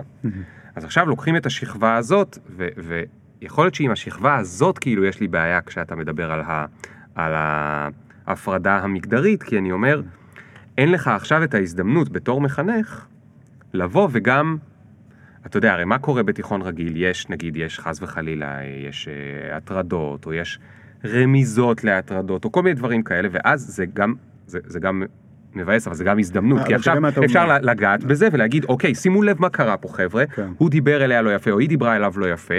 זה לא לעניין, בלה בלה בלה, ולעשות מזה כאילו אישו, ובו עכשיו יש הזדמנות לדבר לא רק על תנ"ך, אלא גם איך ראוי לגבר ואישה להתנהג ביחד. יפה מאוד, אני, אני, אני פשוט שואל אותך, האם, ה, האם ברגע שדיברנו קודם על הדברים שהם שקופים עבורנו, בגלל שהם מובנים מאליהם, האם אנחנו מנצלים את ההזדמנויות החינוכיות האלה כמו שצריך? תראה, אנחנו לא רחוקים. אני חוזר רגע לשאלה שלך קודם, למה זה, למה זה הופך את הבטן. אני חושב, ש... וקודם שמתי את זה עליך, עכשיו אני כן רגע אקח קצת יותר, אה, אסתכל, אנסה להסתכל מסביב, ולהגיד, אנחנו חיים בחברה עם אה, כל מיני בעיות לא פתורות. אתה יודע, חלקן ממש היסטוריות אה, עמוקות שהן תועות ב- בזהות שלנו אפשר ללכת אלפיים שנה, חלקן שבעים שנה, וחלקן מהעשור האחרון. כל כן. הנושא של, של שיח, של, של המתח, שאנחנו רואים אותו, אנחנו ביום האחרון לאפשרות לקיום בחירות אה, אה, ממשלה בכנסת ה-22, ואנחנו מבינים שזה ככל הנראה לא יקרה בגלל אה, הנושא המוצר זה סוגיות דת ומדינה. יש עוד כל מיני נושאים מוצרים, אבל חלק מהנושאים המוצרים זה דת ומדינה. ובגלל שהנושא הזה כל כך כואב, והוא פצע פתוח אה, אה, ומדמם בחברה הישראלית, כל נושא שמתקשר אליו נחשב אה, מיד, אה, מיד ככה לא, כואב לנו, כואב כן, לנו בבטן. נכון. בוא נעשה שנייה לעצמנו תרגיל ונשאל מה היה קורה אם היינו גדלים באנגליה. אוקיי. אם היינו גדלים בסביבה שהיא קצת יותר, קצת יותר אה, משוחררת מהסוגיות האלה. שכולנו, אתה יודע מה, בוא ניקח, אנחנו, אנחנו כולנו עכשיו מפליגים לפינלנד. כן. ואנחנו נתפוס מעצמנו את החברה הכי ליברלית בעולם. כן. ואז נשאל את עצמנו את השאלה בצורה נקייה. איך אנחנו רוצים שהבנים והבנות שלנו יגדלו? איך אנחנו רוצים לדבר איתם על מגדר? איך אנחנו רוצים לדבר איתם על סוגיות מיניות? ולא רק על הטרדות מיניות, אלא על נושאים מיניים חשובים שאנחנו כן. ממעטים לדבר עליהם היום. כן. האם האופן שבו אנחנו לומדים היום הוא מיטבי? אני בטוח שהרבה מהמאזינים שלך ישיבו שכן, שככה צריך. שככה ראוי, ו... ו... ואם ככה אז מצוין. אבל יכול להיות שיהיו גם כאלה שיגידו, האמת, אם אני חושב על זה, יכול להיות שאנחנו צריכים להמשיך ללמוד ביחד, אבל שאנחנו צריכים לתת הרבה יותר מקום להתפתחות של... שלך כילד בן 15 לצמוח להיות גבר, נכון. שלך כילדה בת 16 לצמוח להיות אישה. נכון. ואנחנו צריכים לתת לזה מקום, ובוודאי שאנחנו צריכים לכנס את זה למפגש, אבל אנחנו רגע צריכים לתת לזה את הכבוד ואת ה, את המקום הזה להתפתחות. זה כן. ה, ו, וזה כלומר, הדבר... הדבר הזה שנקרא שעת חינוך, שיש שעה אחת כזאת בשבוע, אולי היה צריך להיות, לא יודע, 20% בזמן ה... מאוד מאוד יכול להיות, מאוד יכול להיות, ותסתכל באמת על כמה, איך אתה דיברת על דוגמה אישית, ואני דיברתי על דמויות מעוררות השראה, ודיברנו על הפשן, ובסוף באמת אנחנו מתכנסים ל, כן. לשעות, אה, לשעות כן. הוראה, לשעות לימוד. ואני מקווה שזה אחד השינויים הגדולים שהמערכת תעשה ב- בעשור אוקיי, הקרוב, אוקיי, בתקופה אוקיי, אז, הקרובה. אז, אז, אז תשמע, אה, אחרי הכל, אתה ראש אגף אסטרטגיה. אפשר לשאול אותך על האסטרטגיה? או שזה כזה כמו צבאי שאסור לספר מה האסטרטגיה שלנו אה, אה, מול אני- אה, סוריה? אני יכול להסתתר מאחורי זה? אז אי אפשר לספר. אם ככה אז אי אפשר. אוקיי. סתם. תן, תן לי איזה משהו מהאסטרטגיה, כאילו מה, מה הולכים לעשות? תראה, קודם כל ישראלים הם, גם יש בעיות בציונים שלנו, בפיזה ובכל מיני דברים, כן. אבל גם אם לא היו, או אילו הבעיות היו יותר קטנות, בכל אופן ישראלים הם כולם ביקורתיים וחכמים גדולים. נכון. גם אלה ביניהם שהם באמת חכמים גדולים, וגם אלה ביניהם שהם חכמים קטנים, אבל לפחות ברשת הם זה חכמים היתרון, גדולים. בזה אנחנו אוקיי? שווים, כולנו. בדיוק. נגיד אני חכם קטן, אבל ברשת אני חכם גדול, כי, כי מה אכפת לי? מקסימום אתה ת, תבוא לדבר איתי ותגיד לי שאני אידיוט. אז מה, מה האסטרטגיה שלנו? אני אשאל אותך ככה, מה האסטרטגיה? איך אנחנו יוצאים מה, מהברוך? איך עם הספר, איך ה, ה, ה, המקום המדהים הזה, שיש כן. בו יותר ויותר ויותר ויותר ילדים בלי סוף, אני מקווה שאתה לא מזיע עכשיו, כן, בדיוק סגרנו את המזגן. מה, שאלה, להפך, לא, לא, שאלה גדולה. ו- ומפחידה. איך אנחנו, תן לנו אופטימיות.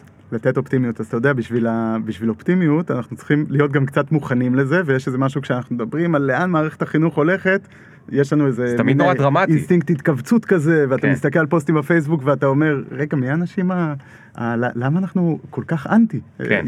ואולי שווה, לא הייתי עושה את זה אם הספירה... אה, לא הייתה אה, אה, באמת אה, מסתכלת על הדברים ב- בעין חשדנית כל הזמן, אולי ניתן שנייה מקום לכמה דברים טובים יאללה, ש- ש- שקורים יאללה, במערכת יאללה. החינוך. תעשה אתה. ידעת, סליחה, לא התכוונתי. תשמע, לא- אתה הרמת לי לא עכשיו, לא באמת. אתה לא צריך להגיב, אני יודע שאתה עובד בממשלה, אז אסור לך להגיב אם אני אומר ביבי, אבל אתה לא צריך להגיב. הבנתי. אבל יאללה, תתחיל עם הדברים הטובים. הבנתי, אני ממש שומע אותך קשוב לאופטימיות עכשיו. לא, לא, אני, אני, אני אחד האנשים הכי אופטימיים שאתה תפגוש, אני מבטיח. מעולה. אז אה, בטח בחינוך. אתה ידעת, האם ידעת שמדינת ישראל אה, היא בין המדינות עם אה, אחוז הנשירה הכי נמוך במערב, שזאת... אה, נשירה בתיכון הכוונה? נשירה מהתיכון, כלומר, לא ידעתי. אתה יודע שאנחנו, כשחוקק אה, בסוף ייעוד מערכת אתה החינוך, יכול ללכלך נגיד על מדינה אחרת שנחשבת? כמה אחוז הנשירה שם אה, גדול, ואז אני ארגיש יותר טוב? אני יכול לדבר על עצמנו שבשנות ה-70, אם אני זוכר את הנתון הזה נכון, באזור ה-50% מילדי החינוך הערבי לא היו מסיימים כיתה י"ב. 50%. 50 אחוז. 50 אחוז, והיום אנחנו מדברים על אזור ה-94 אחוז שמסיימים. וואו. עכשיו, זה מה שנקרא שיעור הכלה, וכשאנחנו משווים את זה רק למדינות שישה אחוז מפותחות, לא מסיימים זה את ה- נכון, אנחנו אוקיי. מדברים על 97 אחוז במגזר, ה- במגזר היהודי, ואנחנו מדברים על שינויים דרמטיים שקרו בעשורים האחרונים. כשאני אה, נחזור ל... אתה יודע, ייעודה של מערכת החינוך, זה, זה, זה ללמד את ילדי ישראל, כן. אבל יש גם הגדרות בחוק, וכשהגדרנו לראשונה, דיברנו, הגדרנו, כן, ב-49 אי שם, כן. אז דיברנו על גילאי 14, 15, ועם השנים, אה, חוק חינוך חובה הלך ו- והפליג מעלה, כשהיום אנחנו מדברים על... מעלה עד- ומטה. מעלה ומטה, זה נכון כן. מאוד, זה נכון מאוד, ואולי אנחנו בפתחו של עוד, אה, עוד אירוע. אבל, ה, אבל הסיפור של, הסיפור של ל, בעצם להחזיק את תלמידי ישראל בכיתות ולהיות מחויבים ל, ל, לחינוכם עד סוף כיתה י"ב, זה דבר שהוא, אה, דבר שהוא הוא דרמטי. אתה יודע שפיזה, למה פיזה נעשה דווקא בגילאי 15? כי יש מדינות שבהן זה, זה סיום, הסוף. זה הסוף, בדיוק, לשם אנחנו מכוונים. ובמדינת ישראל... רגע, בוא נסביר למי שלא מכיר, זה הסף, כלומר, גיל 15 זה הכיתה האחרונה שהיא בחוק, אה, לא בחוק, אבל בחינוך נכון, כחינוך חובה. נותנת. בדיוק, ומשם כבר uh, מתקדמים, uh, מתקדמים הלאה.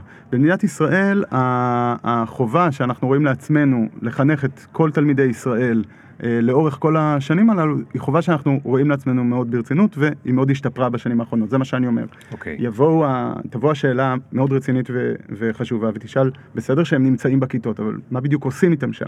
כן, אבל, ה- אבל, אבל, אבל קודם כל, ש- שני הדברים הם חשובים. זאת אומרת, קודם כל, אם הם לא יהיו בכיתות, זה לא, לא יעזור מה שיעשו איתם. אז אתה, אז אתה אומר, קודם כל, המצב הזה ישתפר. גם אצל היהודים הוא ישתפר? כן, כן, אוקיי. בצורה מאוד משמעותית, לא כמו אצל הערבים, כי הפערים לא היו כל כך אה, כן. גדולים, אבל אה, הנקודה השנייה, אתה יודע שאנחנו יכולים... ורגע, אה, כשאתה אומר מסיימים כיתות, זה גם אומר מסיימים בגרות? לא. לא. לא מדברים עכשיו על לא, על אחוזי... בגרות אה, אנחנו אה, מדברים, לא, על בגרות אנחנו, מדבר- גם שם אנחנו מדברים על טיפוס דרמטי מאוד, שהיום אנחנו באזורי ה-70 אחוז מסיימי בגרות, אגב המגזר המוביל זה המגזר הדרוזי.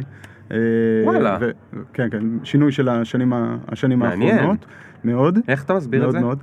תראה, זה מגזר שמאוד אה, מחויב ל- ללמידה, צריך לומר שהוא לא, אה, הוא, הוא לא עצום בגודלו. נכון. אה, והיו שם כמה מהלכים, גם של, פשוט של פרסונות, שהחליטו לשנות את, ה, לשנות את איכות החינוך הדרוזי, וראו תוצאות בצורה מאוד מהירה. רגע, איך, עשו מ... מהלכי איך. מפרסונות אה, הגענו לתוצאות? מה היה מנהלי באמצע בתי שעבד? ספר מחויבים, אה, שיטות, אה, שיטות חינוך מאוד ממוקדות, ממוקדות להגיע ל- כן. להישג מאוד מוגדר. הם החליטו כן. שהם הולכים, הולכים להגדיל את, ה, את הזכאות לבגרות, מתוך אמירה אמיתית, שזה ההבנה שזה מה שמגדיל מוביליות בחברה הישראלית. כן. אם אני מגיע עכשיו מבית ג'אן, תיכון עם אחוז הבגרות, כן. שנה שעברה הכי אתה יכול לתת כמה. מילים על מוביליות? זה נראה לי אחד הביטויים הכי חשובים, בטח לישראלים, שמדברים עליו הכי פחות, לפחות כאילו בשפת, בשפת הרחוב, כן. שאנשים כמותי משתמשים בה. מה, מה זה מוביליות ו- ומה מה הכוונה כשמדברים על מוביליות? אדם נולד עם נתוני רקע מסוימים. זה ההורים שאליהם הוא נולד, אולי השאלה החשובה, החשובה ביותר, אנחנו נוהגים להסתכל על השכלת אם כמנבא אה, מרכזי ל, ל, להצלחה בחיים. אה, לא שעכשיו אם אנחנו, אה, אם אנחנו נפתח מיזם להשכלת אם לכל האימהות שכבר זה, זה יתקן משהו, כן? זה כן, כן. מנבא סטטיסט. אבל אנחנו מדברים על המקום שבו הוא נולד, על השכנים שלו, על ה... כמובן על, על הכנסת ההורים, על האם הם, מאיזה, מאיזה מדינות הם עלו, ועוד סך רחב של, של מרכיבים. כן. השאלה היא עד כמה אנחנו יודעים לנתק בין נתוני הרקע האלה לבין ההצלחה שלו בחיים. אנחנו יכולים למדוד את זה בכל מיני דרכים, הדרך המקובלת היא, היא השתכרות, היא יכולת ההשתכרות שלך כשהגעת ל- לשוק התעסוקה. כן. באופן מפתיע וגם לא מאוד ידוע, המוביליות במדינת ישראל היא יחסית גבוהה. רגע, אז מהי המוביליות? המוביליות היא היכולת שלך לשנות את ה... אה, בעצם לעשות קפיצה מנתוני הרקע למקום שאליו כן. אתה זאת תגיע, אומרת, תגיע נגיד אה, בחיים. אה, נולדתי עם, אה, לאם לא משכילה באזור מאוד מאוד חלש, נכון. אבל בסופו של דבר הגעתי להיות מישהו שמשתכר שכר מאוד מאוד אה, גבוה. מעל אז- הממוצע, בסדר, כן. בוא נקרא לזה מעל הממוצע במשק, ואז אם אתה מגיע אה, מעשירון אחד למשל, שהלמ"ס, אה, וחצית את עשירון חמש מבחינת ההשתכרות, כבר אנחנו רואים כאן מוביליות, אה, אוקיי. מוביליות מאוד גבוהה. אבל הדבר הזה מעניין, מה, אה, רציתי להזכיר עוד צעד אחד שבו ישראל מאוד חזקה, וגם בו, אה, גם הוא פחות ידוע. לפני כמה שנים אמנון רובינשטיין כשר חינוך, אה, עשה רפורמה בהשכלה הגבוהה, ובעצם פתח כמה מכללות, אה, הרחיב נכון. את, אה, את, את שוק ההשכלה הגבוהה. נכון. והדבר הזה גרם לקפיצה מטורפת, ישראל מדורגת היום שנייה בעולם במספר המשכילים שלה. כן. גם כאן צריך לשאול מה הערך של אותה השכלה גבוהה, נכון. לאן זה מוביל אותם בשוק התעסוקה. אבל תסתכל איזה צעד דרמטי קרה כאן, צעד שדורש תכנון ארוך טווח, הוא דורש אסטרטגיה, הוא דורש לסמן מטרה, לבנות המון המון כלים כדי להגיע אליה, כן. והצלחנו. כן. עכשיו ההצלחה הזאת היא לא מספיק, אה, לא מספיק מתווכת לתחושתי. הייתה איזושהי סדרה שנראה לי שאהבת, אה, בסדר, בשם וואי וואי וואי וואי, אה, שדיברה על הצפת המוסדות האקדמיים. כן. ואני אומר, סליחה, א', באיזה עולם זה פוליטיקלי קורקט? לדבר על הצפת המוסדות להשכלה גבוהה. סליחה באמת שלקחנו לכם, שהצפנו לכם את ה... אה, למיטב בנינו את, ה, את המוסדות. ומת- כי- ו- אוקיי. אבל, אבל אם אתה מדבר על שורשי מוביליות, Don't get me started, don't get me started, אבל, אבל רגע, בוא נגיד ככה, יש מוביליות בתוך החברה הישראלית ויש מוביליות בין החברה הישראלית לחברות אחרות, אוקיי? זאת אומרת, לאנשים שעוברים מפה לשוודיה. כן. אם מדברים על מוביליות בתוך החברה אה, אתה הישראלית, מדבר על פשוט על תנועה, על תנועה של אנשים. לא. על הגירה? הת- הת- אמרתי בצחוק אה, את הזה עם השוודיה. אבל אני אומר, אוקיי. קודם מדברים על מוביליות בתוך החברה הישראלית. כן. אה, השאלה המתבקשת היא, אם עד לפני עשר שנים כולם סיימו, עוד לפני 30 שנה, כולם סיימו כיתה י', אחר כך כולם סיימו כיתה י"ב, אחר כך כולם סיימו את האוניברסיטה, כן. אבל כולם סיימו את האוניברסיטה או את המכללה, אז האם באמת השגתי פער לעומת מישהו אחר, או לא? כי עכשיו בהשוואה ל- למישהו אחר, כולם עשו מכללה. אתה צודק לחלוטין. אתה צודק אני, אני, לחלוטין. אני, וזה- אני אומר את זה כי, כי אני חושב שזו הייתה הכוונת המשורר כשהוא אמר הצפת הזה. מה, זה עזר אם בסוף אה, לכולם חשבתי יש את התואר? שאמרת דוטגן פיסטארטד. אנחנו אה. עכשיו כן איזה? בסדר. אה, you got me started, נכון. You got me started. בסדר, אני אנסה להחליש, אה, לתת לך יותר מקום. הכל טוב, אבל אני חושב שאתה אתה מאוד צודק בעניין הזה, כי זה קצת כמו הבדיחה קודם, שאמרנו על ה, על ה... אם אנחנו רואים שהשכלת אם היא המנבא, אז תביאו לנו את כל האימהות של אה, כן. ילדי כיתה ה', נעלה להם את ההשכלה, וכאילו זה יעשה משהו, זה לא. אנחנו מבינים שהשכלה גבוהה היא דבר שמביא למוביליות, אז פתחנו את המוסדות להשכלה גבוהה. כן. מזה אנחנו לומדים שגם רפורמות מוצלחות, והייתה רפורמה מאוד מוצלחת, יכולות להיכשל. כן. וכאן אנחנו צריכים באמת לבחון את עצמנו. נכון. וכאן אנחנו מגיעים, אתה יודע, אחרי שזה היה יותר, אה, אה, סיפרתי יותר ממה שתכננתי על המקומות שבהם ישראל מאוד בולטת, צריך גם לומר, אה, ל- לדבר ב- בכאב ובכנות וברצון להשתפר על המקומות שבהם אנחנו חלשים. כן. ואנחנו יודעים שאם אנחנו, כולם יודעים לצטט את כמה שאיכות המורים היא המנבא המרכזי, אז אכן אנחנו צריכים להשתפר ב- בסוגיה הזאת. אנחנו רואים את הפיזה כ... הפיזה היא לחלוטין לא המלך בעיניי, אבל אנחנו מי כן... המלך בעיניך? נורא קשה לומר, כי אתה בעצם שואל אותי בשאלה הזאת על איזה מדד אני יכול לסמוך. אה, אם הייתי צריך כן לבחור מדד מרכזי אחד, אתה יודע מה, הייתי הולך על, הייתי הולך על שניים. אחד, הייתי מדבר על, אה, על מדד, אה, מדד השתלבות בשוק תעסוקה, בתעסוקה איכותית. אה, זה, אהבתי מאוד. זה, זה מדד ראשון, ומדד שני זה פשוט מדד של, מדד של שוויון, מה שדיברנו קודם, על מוביליות, על יכולת לצמצם אה, פערים. כן. במדינה של פערים מתרחבים. אה, אגב, הם מתרחבים ומצטמצמים גם כאן שאלה של בוא נדבר על שני המדדים האלה. אז יש את מדד השתלבות בתעסוקה איכותית, הקרוב ביותר לליבי, אני לא מבין, אני לא מבין בו הרבה, ויש את המדיד, את המדד של הפערים, אוקיי? Mm-hmm. אה, ואם ראית באמת את הפוסט שכתבתי על פיזה, אז זה היה אחד הדברים שהיה הכי בולט שם הרי. Mm-hmm. בזה, יבואו אה, החבר'ה מרמת אביב ג' ויגידו, מה אתם רוצים? החינוך מצוין, החבר'ה שלנו קיבלו 100 בפיזה, זאת אומרת, לא 100 זה לא הציונים שם, אבל למי שפחות, אה, ננרמל את זה ל-100. מאה אחוז. קיבלו 100 בפיזה, מה אתם רוצים? כן.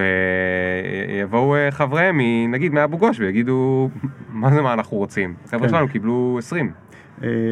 בוא נאמר את האמת הכואבת על השולחן זה שפיזה מספרת לנו סיפור קשה. חשבנו שנהיה במקום אחר, חשבנו, אני מדבר בשם, בשם אה, משרד החינוך, הושקעו תקציבי עתק, היו, נעשו הרבה מאוד מאמצים.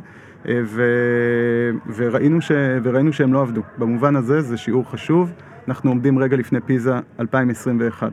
בעיניי הסכנה הגדולה זה להסתכל על פיזה 2021, לחכות עם הסטופר ולהגיד נו נו נו, מה ישתנה? מה ישתנה? גם בעיניי. ואני חושב, וכאן אני אגיד לך שתי נקודות על אסטרטגיה.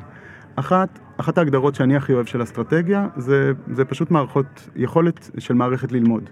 והשאלה של איך מערכת, כמו מערכת החינוך, המערכת הגדולה ביותר בישראל, המעסיקה הגדולה ביותר במשק, 420 אלף איש בישראל עובדים וואלה, יותר מהבתי. חולים וה... הרבה יותר, אנחנו וואו. מדברים על 120 אלף איש בהעסקה ישירה על ידי משרד החינוך ועוד שדה חינוך אה, נרחב. אנחנו מדברים על המשרד עם התקציב הגבוה ביותר, ואנחנו כמובן מדברים על פיזור גיאוגרפי מטורף עם כל המורכבויות של החברה הישראלית ומערכת שצריכה לסגור את עצמה ולפתוח את עצמה מחדש כל שנה, באמת מורכבויות לאין ארוך. איך מערכת כזאת יכולה להשתנות? הפריבילגיה שלי זה להגיד, חברים, טוב, פיזה 2021, אנחנו כמובן חייבים כבר לרוץ לשם, אחרי זה יהיה 2024. בואו רגע נסתכל על 2030. כן. גם בשנת 2030 צפוי מבחן פיזה. נכון. הילדים של שנת 2030 הם היום בני 4, הילדים שייבחנו ב-2030. כן. נבחנים בגיל 15, הם היום בני 4. הם נכנסו, הם רק נכנסו למערכת החינוך הרשמית. השאלה של איך, דיברת, הזכרת קודם מיומנויות מורים. השאלה איך אנחנו נהפוך להיות מערכת חינוך שיודעת להדגיש מיומנויות הרבה יותר ממה שאנחנו עושים היום. איך אנחנו נדע ללמד ידע רלוונטי, וכל זה בלי לוותר על אותן איכויות של מורים שדיברנו עליהן קודם. כן. על החינוך ל- להיות בני אדם, על היכולת ללמד מיומנויות רגשיות חברתיות, על ההסתכלות על המערכת לא רק כספקית של מערכות ההמשך, של שלוש מערכות ההמשך, כן. שוק התעסוקה, ההשכלה הגבוהה ומערכת הביטחון, אלא לעצמה. זאת מערכת שצריכה להניב ערך עצמי לתלמיד. אם אנחנו מסתכלים על ילדים בני ארבע ונגיד, טוב, מה אנחנו עושים ב-11 השנים הקרובות? זה טווח זמן שעליו מערכת חינוך יכולה כן. להסתכל. כי להסתכל ת- בטווח כי של מערכת שלוש גדולה שנים. ותהליכים לוק- לוקחים זמן. אתה יודע, אפילו תהליכים לוקחים זמן, כבר מניח שאנחנו יודעים מה התהליך, ועכשיו השאלה רק איך אנחנו מיישמים. דיברנו על למידה לפני רגע, ולמידה גם דורשת זמן. כן. נכון. אתה יודע, ה- אין- צריך אף לנסות אחד- דברים לא יגיד ולראות לך- שמשהו לא הלך ולנסות משהו נכון, אחר. נכון. ואז השאלה גם, אתה יודע, אני נורא אוהב את תרבות התחקיר של, אה, של חיל האוויר, את הסיפורים על, על תרבות התחקיר שם. כי יש שם משהו יסודי שאומר, אנחנו יודעים שיש לנו הצלחות ושיש לנו כישלונות כן. בכל אירוע, בכל טיסה, נכון. בכל תרגיל. והתרבות הזאת שאומרת, אנחנו מתחקרים כי יש מה ללמוד מכל דבר, לעומת אזורים אחרים שבהם אנחנו, אנחנו זורמים, או אנחנו אומרים, רגע, אנחנו, בגלל שאנחנו כל כך מותקפים, אנחנו חייבים להצטדק, ואז אתה מוצא את עצמך רק במקום כן. מגונן שלא משאיר מקום ללמידה. אז עכשיו יש לי שאלה כאילו במטה. כן. אתה ראש אגף אסטרטגיה. איך עשית את זה לעצמך? כאילו, אתה בא למדינה שבה כל... אני כבר לא יודע כמה זה בממוצע, שנתיים, יש בחירות. האמת שהבחירות עכשיו ממש דפקו את הממוצע, עכשיו זה נגיד כל שנה וארבעה חודשים או משהו כזה. יש בחירות, מתחלפות הממשלות, מתחלף השר, מתחלף, אה, אה, אה, אני לא יודע מה החלופות אגב, ב, מבחינת אה, מנכ"ל המשרד וכולי, זה כנראה לא באותם אה, קוונטות ביחד עם השרים. זה לא באותן נכון? פונקציות, שזה- אלה תפקידי אמון. זה אנשים רציניים שעובדים כמה שנים רצוף, לא אה, אה, רק שנה אחת. בשאיפה, אה, בוא נגיד שיש מנכ"לים שהם חוצי שרים, ככה זה אוקיי. עובד. אלה תפקידי אוקיי. אמון, יש כמה תפקידי אמון כן. במערכת, אבל אז עכשיו אתה צריך בתוך הדבר הזה לעשות אסטרטגיה ארוכת טווח. איך, איך, איך, איך, איך אפשר לעשות אסטרטגיה ארוכת טווח? תודה רבה רבה על השאלה הזאת. אסטרטגיה, אני, אה, אולי, אולי בזה, אם, אם לא היית מבקש לפתוח בסיפור, הייתי פותח בזה. אסטרטגיה לא נקבעת באגף אסטרטגיה. אסטרטגיה נקבעת על שולחנם של מקבלי ההחלטות. בין אם הם יהיו מודעים לזה, בין אם הם לא מודעים לזה. גם כשאני מחליט לא להחליט, קבעתי אסטרטגיה. אגף, זה במשרד החינוך, טיפה, אה, אני אדבר עכשיו טיפה בירוקרטית, בסדר? כן. אגף בכיר לתכנון ואסטרטגיה, אה, אז אה, מעליי יושבת סמנכ"לית בשם מיכל טביביאן, ולצידי יושבת הילה יש לכם. כמעט אותו שם משפחה. ראית מה זה? אבל אנחנו ממקומות וואו. מה זה שונים. אוקיי, סליחה, הייתי חייב. לא, היא מאיראן, אני בכלל מסיביר, אתה יודע. אוקיי. אבל אתה רואה, הנה. אמ, והילה באגף תכנון, ואנחנו אנחנו בעצם מבצעים כמה תפקידים במשרד, אנחנו, אנחנו נקרא לזה מסייעים ב, בכמה עולמות תוכן. אנחנו מסייעים למקבלי החלטות, באמת בחשיבה ארוכת טווח, אנחנו מסייעים ליחידות בלהוביל תהליכים שלהם, אני אוכל לתת פה כמה דוגמאות אם, אם תרצה, ואנחנו מנסים גם לערער על פרדיגמות שקורות בתוך, ה, בתוך המערכת. אה, צריך לומר שהרבה אנשים עושים את זה, יש הרבה מאוד אנשים ביקורתיים בתוך המערכת, אצלנו זה אפילו סוג של, אה, סוג של תפקיד, סוג, כן, של, אה, סוג כן. של ייעוד. כל הנושא הזה של אגפי תכנון ואסטרטגיה בממשלה, אגב, נושא די חדש מהעשור האחרון פחות כן, או יותר, אז כן. זה עדיין מתודולוגיה שמתפתחת. שתכנון זה לא רק בחינוך, תכנון זה כל המשרדים, נכון? נכון, לגמרי, לגמרי. גם תכנון וגם אסטרטגיה בכל המשרדים, זה משהו אני שהתפתח לא בשנים מצליח האחרונות. להבין איך עושים, עכשיו אני אומר, קודם כל, כן. אני מכיר את הכאב הזה טיפה בצורה אישית, כי אבא שלי הוא אה, פרופסור אמנם אמריטוס, אבל עדיין פעיל 20 שעות ביום, אה, מעולם התכנון, הוא מגיע מעולם הבינוי הערים, מנסים לתכנן. כשאני הייתי כן. ילד, אבא שלי עבד על תוכניות ענקיות שנקראו ישראל 2020. זה היה בשנות ה-90, וניסו לתכנן את ישראל לשנת 2020. נו, קדימה, יש לו עוד שלושה שבועות. כן. היו מחקרים וזה, זה במוסד שמואל נאמן בטכניון, וביחד עם כל האוניברסיטאות, וישבו האנשים החכמים, וחשבו וזה, וישבו ביחד כן. עם החבר'ה שהיו במשרדים, זאת אומרת, לא ישבו ודמיינו, ישבו כן. עם החבר'ה בשטח, ואיך אנחנו נתכנן את מדינת ישראל, שיהיה בה אזורים אה, ירוקים, ואזורים עירוניים, והכל בטה טה טה טה טה טה טה טה טה. כן. מאז עברו עשרים וכמה שנים, ואני יודע שבמקומות האלה, התסכולים הכי גדולים, זה שכדי לתכנן 20 שנה קדימה, היה עדיף שתהיה ממשלה אחת 20 שנה, כי, כי כל שנייה בא מישהו אחר, לוקח את התקציב מצד ימין לצד שמאל, יש לו דברים אחרים שהוא רוצה לעשות, יש לו דברים אחרים שהוא צריך להוכיח שהוא הצליח. הוא חייב להוכיח הצלחה עד 2021, שר החינוך הבא. הוא לא יכול להגיד לך, כאילו, איך אתה יכול לבוא ולהגיד לו 2030? הוא יגיד לך... אכפת לך שאני אנעץ. אה, סיכה בתזה? כן, אני, אני פשוט לא חושב שהמשילות כמו שאנחנו, כמו שהיא משתקפת, ב, משתקפת בסיפורים האלה, היא מה שאנחנו חווים במדינת ישראל בשנים האחרונות. אוקיי, אנחנו חווים לי. התחזקות מטורפת של החברה האזרחית. אנחנו רואים השפעות אה, לא פרופורציונליות, פרופורציונליות למה שהיה בעשורים הקודמים, להתארגנויות, ליוזמות אה, פרטיות. מה, עמותות? אני אתן לך דוגמה. למשל, אחד השינויים הגדולים בשנים האחרונות היה הנושא של אה, צמצום מספר תלמידים בכיתה, נכון?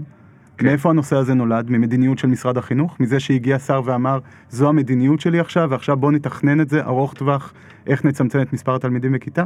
התשובה היא שהייתה כאן השתלבות, הייתה עבודה במשרד החינוך, עבודה שלא הייתה בפרונט, הייתה מחאת סרדינים, ומה שקרה זה שהייתה איזושהי הצטלבות עם לחץ, אה, ציבורי. עם לחץ ציבורי, והדבר הזה הוליד רפורמה מאוד מהירה.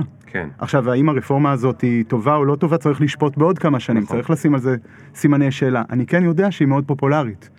אני, אני כן. האם אין עליה גם ביקורות בעד- במשרד? בעד- יש. בעדה בעיקר. נכון, אבל אתה שואל, שאתה, ההנחה היא שמגיע שר והוא משנה את כל, ה, את כל המערכת.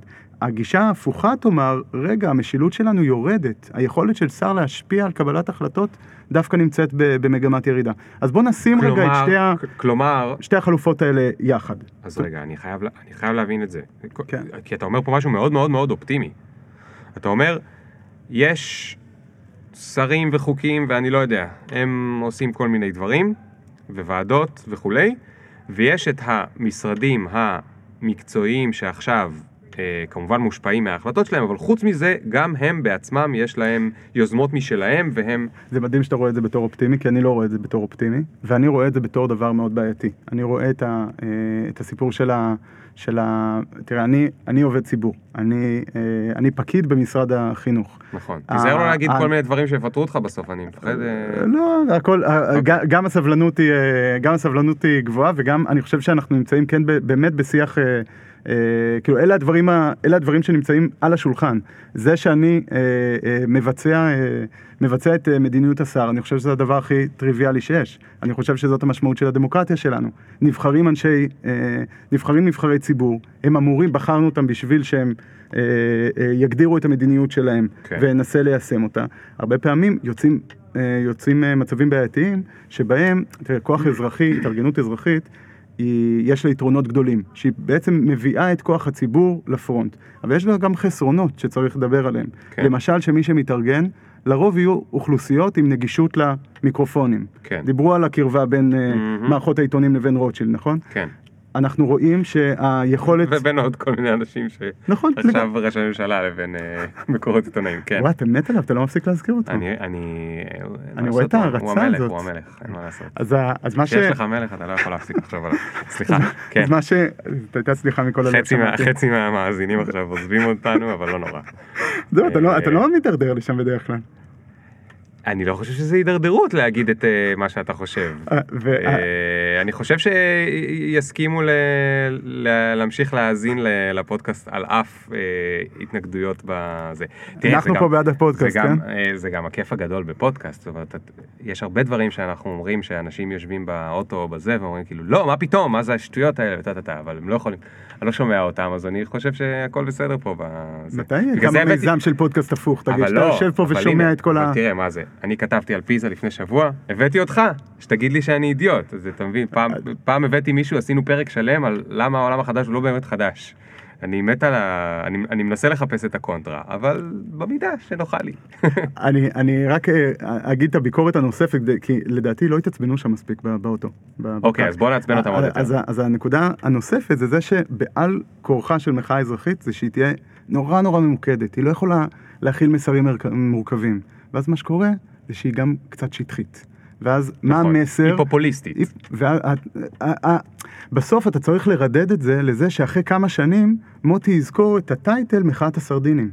כן. אבל בעל כורחה של, מחא, של, של כותרת מוצלחת ככל שתהיה, זה שהיא תהיה שטחית ולא תכיל את המורכבויות, ועל זה לא נפתח את זה עכשיו, אבל לא, זה... חלק זה, מהרפורמה אני הזאת חו- מאוד... אה, אני חושב שכדאי לפתוח את זה, כי זה נושא כל כך מעניין שנוגע למלא דברים שהם אה, לא במשרד החינוך. לא, אני רוצה לדבר על עצמי, כן, אוקיי? זה... הנקודה שאני נוגע בה, זה הנקודה של אסטרטגיה מול מה שהרגע אמרנו, מחאה שטחית.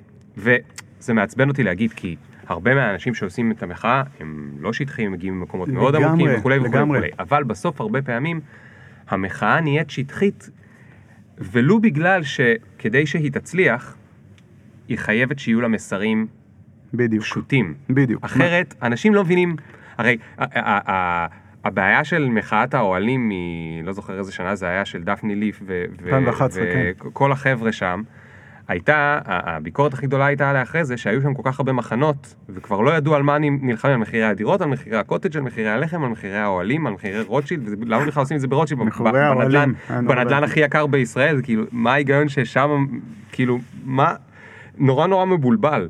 והמחאה הזאת יכלה להיות יותר טובה אם היא הייתה מאוד מאוד מאוד פשוטה, והיה מסר אחד, נגיד, מחזירים שטחים או לא מחזירים שטחים, מתנתקים או לא מתנתקים. אבל, עכשיו אני יכול להגיד לך שיש לי סיפורים דומים, אתה יודע, גם ב...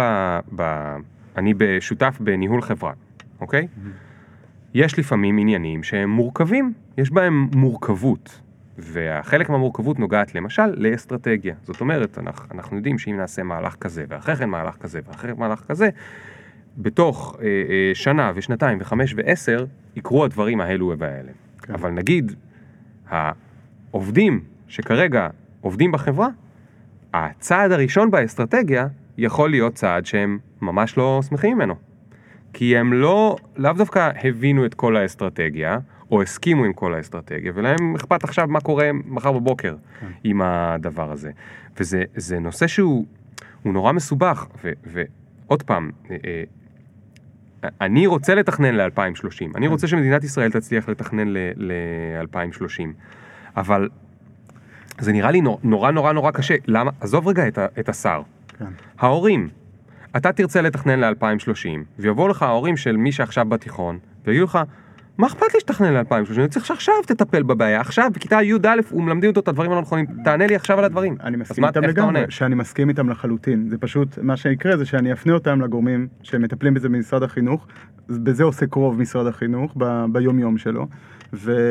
ואנחנו מה כל שנקרא הזמן אגף מעדכנים, טקטיקה, לא אגף אסטרטגיה. אה, זה- כל, כל, כל המשרד, כל המטה והמחוזות עוסקים כל היום בשיפור מתמיד של, של, ה, של המערכת.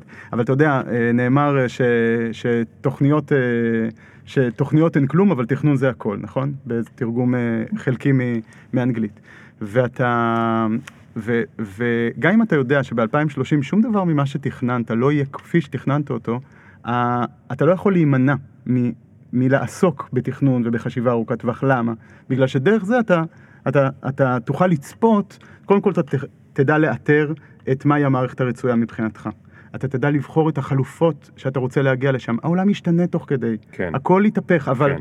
מה שיקרה זה שאתה תדע, פתאום תגדיר לעצמך לאן אתה רוצה להגיע.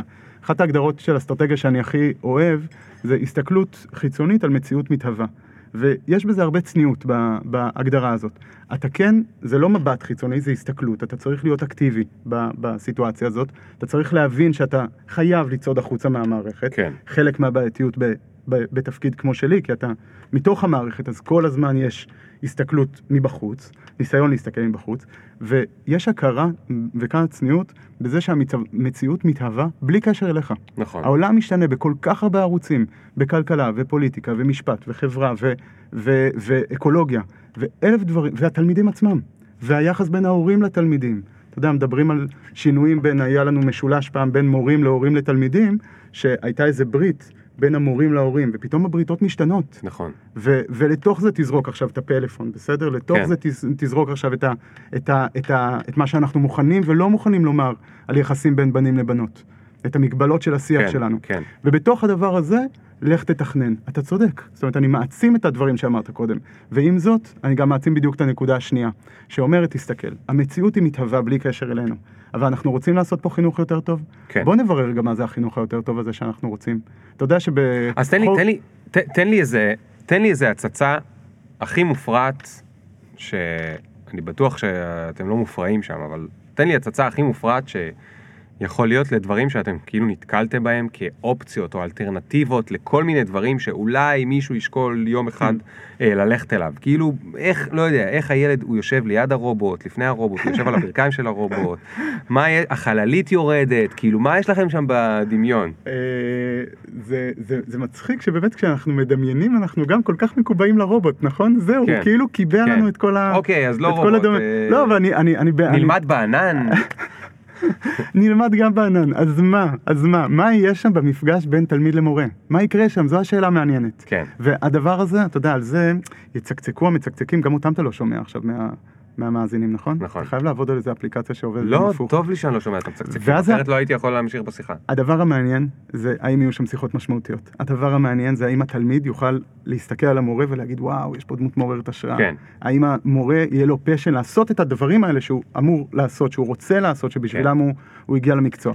אני אגיד משהו שלמורים מבין מאזיניך יישמע בנאלי, ואני אדבר למשל על למידה בינתחומית, על איך לקחת כמה תחומי דת ולשלב אותם, כדי שבסיפור האישי של התלמיד הדבר הזה יצמח להיות משהו גדול יותר, שכן מתקשר לחיים שלו, מתקשר לדילמות שלו, כן. לא רק לפרקטיקות ולמיומנויות שהוא יצטרך בשוק התעסוקה, אלא ממש לדילמות היומיומיות שלו, כן. בסדר?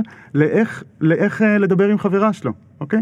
הסיפור של, אה, הסיפור של הוראה שנראית אחרת, שהיא לא רק פרונטלית, זה קורה כבר היום בהרבה מאוד מקומות, אבל היא גם הוראה מונחית, והיא גם למידה עצמאית של תלמידים. אנחנו מדברים פה על הרבה מאוד שנים שאדם מתאמן בלמידה. איך עושים את זה בצורה יותר טובה? אז אני בכוונה עוזב את כל הבוטים שהולכים להיכנס לבתי ספר. בסדר, עזוב את והלמידה הבוטים. תהיה יותר, לא, אני, אבל- אני, אבל- כי אני אומר, אנחנו מדברים על הרבה מאוד פרסונליזציה בחינוך, ויש בלי סוף מיזמים בסיפור הזה. המיזמים הכי מעניינים זה מה קורה, מה יקרה בין בני האדם גם ב-2030. כן. אתה שואל אותי עכשיו על... לא, אבל אני, אני עזוב, בוטים וזה זה כן. היה פרובוקטיבי, אבל אני מתכוון אה, למידה מונחית פרויקטים, למידה שהמציאו בשוודיה, למידה שהמציאו בפינלנד, למידה שהמציאו בקליפורניה, למידה שהמציאו ביפן, למיד... לא יודע, אתה יודע, יש היום כל מיני מודלים שונים שהם נראים כאילו קיצוניים מאוד, כן. ואנחנו רואים אותם מופיעים כפטריות, לא כפטריות, סליחה, אולי כפטריות שאין אותם בארץ, מופ- מופיעים פה ושם. כתמים קטנים בארץ, כל מיני אנשים עושים כל מיני ניסויים. דווקא פטריות רבות, אבל uh, אני אדבר איתך על מה ש, שמעסיק אותי, בסדר? כי אפשר ללכת ל, לאזורים האלה, אני בטוח שאתה תביא אנשים יותר טובים לדבר על, ה, לדבר על יוזמות ש, שצומחות uh, בשטח ממני. אני אגיד לך מה אנחנו, איזה צורך אנחנו רואים ב, ברמת המערכת. אם אני אשאל לאן אנחנו, לאן אנחנו מכוונים את המערכת, כאן תהיה לנו בעיה לתת תשובה. למה? כי אתה מסתכל על חוק החינוך, ואנחנו מסתכלים על, ה, על חוק החינוך של מדינת ישראל, חוק חינוך ממלכתי, ואתה משווה אותו לחוקי חינוך במדינות אחרות, אתה אומר, איך זה יכול להיות שבחרנו גם את מה שסינגפור רוצה לעשות, וגם את מה ששוודיה, וגם את מה שגרמניה, וגם את מה שארצות הברית ב-states שונים, ובסוף אנחנו רוצים לעשות הכל. ויש משהו מאוד לא ממוקד ב, ברצון של מערכת החינוך הישראלית, זה גם תפקיד שמוטל עליה מבחוץ. כי אנחנו רואים את המערכת לא רק כמשקף את החברה, אלא ממש אנחנו שמים עליה את התפקיד של מעצב את החברה. ואנחנו אומרים, אז תעשו, אז יודעת, יודעת מה מערכת החינוך? תעשי הכל, ותכיני לכל המערכות. וגם גם תכיני למערכת הביטחון, גם להשכלה הגבוהה, גם לשוק התעסוקה, גם שיהיו בני אדם, גם שיהיו שנים משמעותיות, בסדר? והדבר שאנחנו מנסים לעשות היום, וזה צריך לתת אה, קרדיט ענק למנכ"ל הנוכחי של, אה, של המשרד, אה, שמואל אבואב, שהסיפור של דמות הבוגר, איזשהו רצון לעצב מצפן, שתהיה דרך ברורה שלשם אנחנו רוצים להגיע. לא משנה אם נולדת באום אל-פחם, או נולדת ברעננה, או נולדת ב... ב אני לא רוצה לקחת את... או נולדת בנתיבות, בסדר? מהמם. ואתה, או נולדת באלקנה. יש איזושהי הכוונה לכללית שלשם אנחנו רוצים להגיע, כי אנחנו מבינים שילד שמסיים את מערכת החינוך, או לא רק מסיים, ילד שנמצא עכשיו בכיתה ה', צריך שיעבדו איתו על מיומנויות רגשיות. כן, צריך שניתן נכון. זמן לאזורים חברתיים. לא, גם אם הם לא יעזרו לו בפיזה. מנגד אנחנו צריכים גם להכין להפך, אותו הם יעזרו לו בתקופה של הרובוטים. בתקופה של תקשורת, אה, תקשורת מתקדמת, נכון, אבל זה לא יימדד לו בפיזה, כנראה גם לא ב-2030. אבל אנחנו צריכים גם להכין אותו לפיזה, לנושא של של אה, שאלות שקצת יותר מוכוונות אה, אה, אז איך עושים את זה, אזורי תגיד? יום-יום. אולי, אולי אפשר להוריד קצת חלק מהמקצועות שכבר גילינו כולנו שלא כזה צריך ולתת שם יותר אז אנחנו כן רואים האלה. מגמות כאלה, מגמות ש- שמתקדמות. אני כן... ותגיד, אתה יכול רגע, זה- לדעת- אוקיי. בנקודה הזאת פשוט אוקיי. באמת הנקודה, אני חושב שהיא לא... זה קצת כמו שדיברנו קודם על דברים גדולים שקורים בישראל אבל לא מוערכים מספיק, על שיעור הנשירה הנמוך ועל ההשכלה הגבוהה שכל כך צמחנו. גם כאן, זה שאנחנו מגדירים, בימים אלה ממש, נסגרת דמות הבוגר של מערכת החינוך, ואנחנו נדע מהו הידע, ומהן המיומנויות, ומהם הערכים שאליהם אנחנו מכוונים. אנחנו לא מכריחים את בתי הספר. אתה עכשיו מנהל בית ספר, אתה רוצה להרחיב, מעולה. כנראה שאתה לא תגיד, אה, אה, סקרנות ו- ואהבת הלמידה, לא, את זה אני לא רוצה, למרות שזה כתוב ב- ב- בערכים. או, אה, יש את המיומנויות האלה, מיומנויות קוגניטיביות, את זה נעזוב בצד, זה לא בבית ספרנו. לא, אתה כן מחויב לאיזושהי דמות בוגר אה, מסונכרנת. אתה רוצה להוסיף, אתה רוצה להגיע לשם אבל איך אתה עושה את זה? עדיין, אמ-. עדיין אמרו לך אה, שלוש פעמים בשבוע מדע, עשר פעמים אה, חשבון, אה, שבע פעמים אנגלית, ערבית, תנ"ך וכולי וכולי. איך כן. נשאר לו מקום עכשיו לעבוד איתם על יכולות קוגניטיביות ועל... אה, אז זה נכון, אז גם יש הגמשה של, אה, בשנים האחרונות, של אה, הגמשה של מה שנקרא אצלנו בשפה הבירוקרטית ארגון הלמידה, של מערכת השעות, ויש קצת יותר אפשרויות לשלב מקצועות. גם זה אחד הדברים שאני מאמין שהולכים להשתנות בשנים הקרובות. אנחנו מדברים על מקום הרבה יותר דומיננטי של אנשי חינוך, אנשי חינוך ש, שלוקחים את, ה, את המקום הזה. בעניין הזה דיברנו קודם על הפטריות, על זה שמקומות שלוקחים את היוזמה ו... ו, ומצליחים להשתמש במשאבים עם, עם אנשי אה, המשרד שמלווים אותם, יכולים להגיע באמת ל... זה גם סוג למקומות כזה מופלאים. של bottom up, כמו המחאות, אז יש גם את ה... מי שמרים את התיכונים האלה, אבל אז יבוא מישהו כמוני ויגיד למה משרד החינוך לא מרים את התיכונים האלה. כאילו למה... אבל למה לא? כאן, אתה יודע, זה קצת כמו, אתה יודע, יש עניין נורא יפה באוקיינוסים, שכשיורד גשם אז אתה רואה גם את המים קצת עולים למעלה. כן. אז אנחנו מדברים כאן על bottom up ועל top down ביחד. אז, זאת, אז אוקיי, אז כאילו למי, למי צריך לעשות את ה... למי ראוי, או למי אפשר לעשות את הקריאה? נגיד שאני רוצה לקרוא מכאן, אז למי אני קורא? אז אתה אומר לי, תקשיב, משרד החינוך קראת לא מספיק, קרא, הגעתי, אבל למי עוד אני יכול לקרוא? אני יכול לקרוא לאנשים, היי, אנשים בחוץ, צאו, תקימו בתי ספר, ותהיה לכם יותר גמישות לעשות את הבית ספר הזה בדמות הבוגר ש, שהוא כולל לא רק את הידע שלו במדעים וטה טה טה טה, וכולי, אלא גם מה הערכים שרוצים להיות וכולי וכולי וכולי. ותקימו את הבית ספר שלכם בצורה אלטרנטיבית, כמו שהייתה פה אה, מישהי וסיפרה על אה, אה, לימודים מונחי פרויקטים, ואנחנו נתמוך בכם? זה, זו, זו האמירה? לא, זה, האמירה היא לא, גם לא תקימו בתי ספר וגם, ת- תסל- ה- ה- פשוט ה-PBL שאנחנו פשוט הפך להיות איזה prototype כזה של סתם דוגמה. הלמידה החדשנית, כן, אבל היא, היא דוגמה שאומרת, הנה, גילינו את הדוגמה שהיא פשוט מחרתיים כבר תהיה דינוזאור. אז, אז ה, ה, גילינו פה, אני אומר לא, יש, יש, הסיפור הזה של התחדשות פנים בית ספרית, אני לא יודע מה תעשו, תעשו מה שמתאים לכם ללמידה. בכוונה אין כאן איזושהי אבל הנחיה מי מלמעלה. אתם, מי אני אגיד אתם רגע, תעשו? דיברת- אתם מנהלים, דיברת מורים, על הורים? קריאה, מי, דיברת, מי? דיברת על קריאה, האמת שיש כאן קריאה אחת שחשוב לי, חשוב לי לעשות. אני חושב שהנושא, אחד הנושאים שהתרחקנו בו בשנים האחרונות, בגלל הרבה מאוד בעיות אמון, ובגלל אה, שבאמת אה, החברה הישראלית הפכה להיות חברה מאוד משכילה בשנים האחרונות, זה זה שהיחסים בין הורים לבין אנשי חינוך השתנו בצורה מהותית.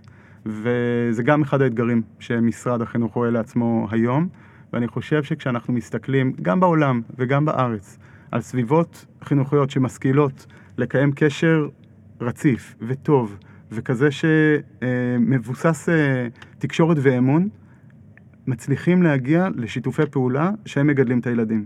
וכשאנחנו מסתכלים על מטרה של בית ספר, בסוף אנחנו מדברים על, ה, על הילדים שלומדים שם. אנחנו יכולים לדבר על, ה, על טובת המורה, אנחנו יכולים לדבר על, ה, על, על, אה, על זה שהבית ספר יהיה ארגון לומד. כל הדברים האלה אמורים לשמש את התלמידים. וכשאנחנו רואים מצד אחד את ההורים, ומצד שני את המורים, פשוט משתפים פעולה, פשוט מדברים ביחד, אנחנו רואים תוצאות מדהימות. זה עוד מסוג הדברים שאני יכול להגיד לך, כן, ודאי, בדקנו ואנחנו יודעים איך עושים את זה. התשובה היא לא. התשובה היא שזה נטוע הקשר, ונטוע מגזר, ונטוע, אתה יודע, סביבות של אמון, ומה היו האירועים הקודמים, והאם מנהל בית ספר הוא כזה שיודע לתקשר עם ההורים ויכול אומרת, אתה אומר, לסמוך עליהם. אל, אתה לא יכול אה, לצפות ממני לאיזה נוסחת קסם שתעבוד בכל אה, זה. אני יכול לדבר על, ה, על, ה, על המטה, או מהו המצע שצריך לתת כדי שיצמחו עליו כל מיני דברים טובים. וזה למשל לחזק את הקשר בין ההורים וה, והמורים. עכשיו אני לשנייה אהיה קטגור ויגידו ההורים, מה אני צריך בכלל להתעסק בזה? יש uh, משרד חינוך, יש לו תקציב גדול, שיחנך את הילדים שלי כמו קופסה שחורה, מה אני צריך להיות uh, מעורב? אוקיי. יש לי אגב רעיון לתשובה, אה. אבל מה, מה זה גורם לך להרגיש שאני אומר את זה? שזו אמירה שפשוט כל כך, אם היא נאמרה ברצינות, אם היינו מוצאים את ההורים שייצגו את האמירה הזאת, פשוט אמור- אמירה טראגית בעיניי. אה, אני מאוד לא הייתי רוצה שאיזשהו הורה ירגיש שהילד יצא מחזקתו לאיזשהו ארגון חיצוני שמחנך אותו. אני חושב שהיחסים שאמורים להתעצב בין מערכת לבין, אה, בוא, בוא נגיד, יש כאן מערכת לאומית שהתפקיד שלה זה לתמוך ב, בחינוך של הילדים. מעולם הילדים האלה לא יצאו מחזקתם של ההורים כן. ומאחריותם הייחודית, הבסיסית ביותר לחנך את אה, ילדיהם. לא, לא התכוונתי, אני לא מחנך לא, אותם אבל- בבית בכלל, ורק אתם תחנכו, אני מתכוון, מהרגע שהוא יוצא מהבית, עד שהוא חוזר, אני לא רוצה לשמוע, יש שם... אה, אתה יודע, אנחנו בסוף מדינה שמגיעה ממקורות סוציאליים, אבל גם נהייתה מאוד מאוד מאוד מאוד מאוד קפיטליסטית, ואני לא אזכיר שוב את מי שקשור לזה גם. בכל אופן, אה, ואני גם נהנה מהפירות של זה באופן אישי, אז אני גם לא נגד זה, אבל אני גם נגד זה, כי בקפ, בקפיטליזם זה כאילו אומר, אוקיי, יש, יש, יש קופסה שחורה, יש, אה, אה, יש קופת חולים, אני שולח לשם את הילד שלי שהוא חולה, אומרים לי, הנה זה התרופה, תיקח זה. אני רוצה לשלוח את הילד שלי לבית, לבית ספר, שיגיד, שיגרמו לו להיות בן אדם, שיחזור הביתה בן אדם אחרי צהריים. מעניין שאתה אומר את זה, בגלל שדווקא בתפיסות קפיטליסטיות יותר אתה מדבר על ריבוי בחירה. ועל זה שאני אוכל, יכולת לתקוף אותי מהצד השני, להגיד, אני כהורה, מאוד אכפת לי מהילד שלי, איך זה יכול להיות שאתה מגביל אותי בבחירה לאיזה בית ספר לשלוח, ולמה אתה כן. גם לא נותן לי לבחור את המחנכת. נכון? גם, את זה אני יודע יכול מה, להגיד. גם אם היא לא, אם היא לא מוצאת חן בעיניי, אז מחר אני אחליף אותה, אני גם לא אחכה נכון. לסוף, השנה. אנחנו יכולים, לא, ואני אתן לה כשאנחנו- voting כמו בגט טקסי. בדיוק, או אפשר מערכת קצת יותר מהירה, אי אפשר להגביר את זה? כן. גט טקסי זה איטי. אז אני חושב שאנחנו חיים בסביבה שמצד אחד אנחנו מבינים שיש לנו כאן מערכת חינוך לאומית, אנחנו רוצים להפריט אותה, בוא נדון בסיפור הזה, לא נראה לי שזה הכיוון היום, לא נראה לי שזה רצוי כן. במרקם ה, הישראלי ה- ה- גם המורכב. זה עוד בינתיים לא הוכיח את עצמו בכל מיני מקומות אחרים. אבל, ה, אבל ה, הסיפור של אחריות, אנחנו חוזרים לשאלה הבסיסית של אחריות ההורה על חינוך ילדיו, אני חושב שאם אה, משהו במערכת מבלבל חלק מההורים וגורם להם לקחת צעד אחורה ולהגיד, אשר, אשר לקיסר לקיסר ואשר לבית ספר לבית ספר, בעיניי זה, זה נושא שאנחנו, כן. הילדים הם באחריות ההורים שלהם, בית הספר הוא סביבה שתומכת בצורה, בצורה הכי משמעותית ש, שיכולה להיות, צריכה להיות, צריכה להשתפר, אם הבית ספר הספציפי צריך אה, להשתפר, כן. אבל על זה לא הייתי מוותר. אבל, אוקיי, רק, רק הנקודה העדינה שם היא שמהצד השני, הקשרים בין ההורים למורים, מה שנקרא גם החריפו. זאת אומרת, זה לא רק שהקשר נהיה יותר קרוב הרבה פעמים, אלא הם גם החריפו ברמת המורה פעם היה אוטוריטה. היום זה מישהו שהרבה פעמים להורים אין כבוד אליו. בייחוד שבעיתון כל יומיים יש אה, אה, כתבה שמראה שהשכר שלו גם אולי יותר אה, נמוך משלי.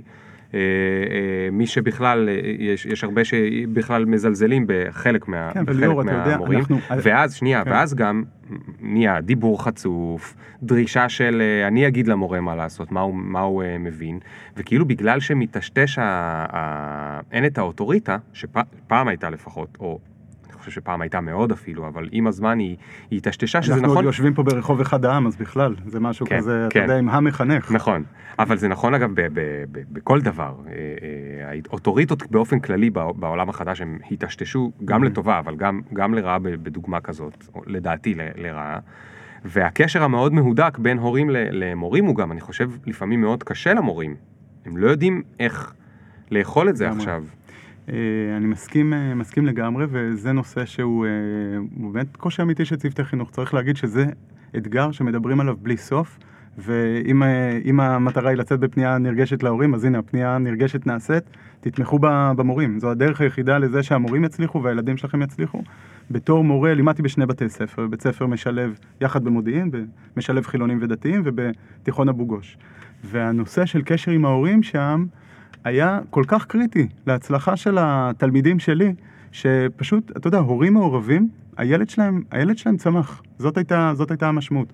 ובאבו גוש קרת, קרתה תופעה עוד יותר מעניינת, שהורים שלימדתי את הילדים שלהם, אני גר ממש ב, ב, בסמוך, בקיבוץ מעלה החמישה, אנחנו ממשיכים עוד להיות בקשר, סביב, בגלל שנוצרה מערכת, אה, מערכת אמון כזאת, כי הם ראו בי איזשהו סוכן שיכול כן. לעזור להם, ואני חושב שזה, כן. אני, אני חייב להגיד שהם לימדו אותי גם הרבה, באופן שבו אני היום מתקשר עם המחנכות של הילדים שלי בבתי הספר. איזושהי עמדה שגם מאוד מכבדת את, ה, את המקום שלהן. באמת, הן נמצאות עם הילדים שלי כל כך הרבה שעות, הן מכירות, מכירות אותם כל כך טוב. ו, ואני מנסה להיות שם ולעזור. ו- ו- וזה חלק מה, אתה יודע, תרבות של התנדבות מאוד נפוצה בכל מיני, מיני מדינות. כהורה אתה נכנס לבית ספר ו- ו- ועוזר. כן. אצלנו זה מצוי בחלק מבתי הספר. יכול להיות שיש שינויים כאלה, דיברנו קודם על יוזמות אזרחיות, ביקרנו אותן אה, מאוד, אבל אפשר גם לדבר בשבחן. ולהגיד שהיום יש כל מיני יוזמות, למשל בנושא סלולריים בבתי ספר יסודיים, שצומחות מהורים בשיתוף פעולה עם מנהלים ומורים, והדבר הזה מביא יופי של, כן. יופי של תוצאות. כן. טוב, תשמע, אני מה זה זלגתי ממה שהבטחתי לך שהזמן ייקח, אבל uh, פשוט יש, יש לי עוד המון על לדבר איתך, אני, אני עוד לא יודע מה האסטרטגיה. אני, אני רוצה לדעת... איך סגרנו את הפינה הזאת באמת, של אסטרטגיה של משרד החינוך לעשור הבא? אתה יודע להגיד לי נכון. מה היא? זה היה, זה, זה היה בצחוק. כן, אבל אתה יודע, לא, אתה יודע להגיד לי מה היא במשפט? בשני משפטים? אמ, קצת צוחק על מה שאמרנו קודם, כי אי אפשר לפשט, אבל... איכותי, נכון, זה עכשיו מה כן. שאנחנו ננסח. לא, דמות הבוגר אהבתי מאוד. כן. אוקיי, אה, לימדת אותי, אבל מה עוד? אני יכול להגיד לך בכמה כותרות גדולות, שאנחנו מדברים גם על, האתגר הגדול ביותר זה שיפור איכות הלמידה, אנחנו מדברים על ההון האנושי בכלל במערכת החינוך, גם אה, מנהלים, אתה יודע, אנחנו מדברים לא, לא רק מנהלי בתי ספר, על כל כך הרבה שותפים למערכות חינוך, רשויות אה, בראש ובראשונה, ואגפי חינוך, ורשתות חינוך, ומגזר שלישי, והמחוזות, והמטה וכולי. אנחנו מדברים על שוויון הזדמנויות כמפתח מאוד, מאוד מרכזי. אה, גם על סוגי אוכלוסיות וגם על אה, מגזרים וגם על, אה, וגם על גילאים שונים, עכשיו עם הגיל הרך שהפך להיות בפוקוס בשנתיים האחרונות. אנחנו מדברים על, על נושא של אחריות וסמכות, שזה קצת, עוד פעם לדבר בירוקרטית, אבל זה כל כך חשוב, זה קצת כמו, מה זה יודע, אחריות הכתבות, וסמכות של מי? הכתבות המשעממות האלה שאנחנו לא פותחים, של מה קורה עכשיו עם חברות הביטוח והממונה על הבנקים, אז mm-hmm. אותו דבר במערכת החינוך, כשאנחנו מדברים על מהם הסמכויות והאחריויות של מטה משרד החינוך והמחוזות והרשויות אוקיי, ובתי הספר. אוקיי, כלומר מי מפקח על מי כדי להגיע אנחנו, לתוצאות נכון, יותר טובות. נכון, ואיך אנחנו מייצרים מערכת, מצד אחד עם אחריותיות גבוהה, ומצד שני כזאת שיודעת לתת את ה...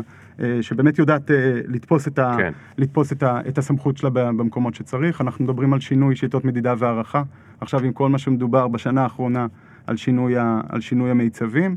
אני יכול לדבר על עוד כמה אתגרים, על אמון וש, ו, ו, ושיתופי פעולה, על, אה, על נושאים של... על נושאים...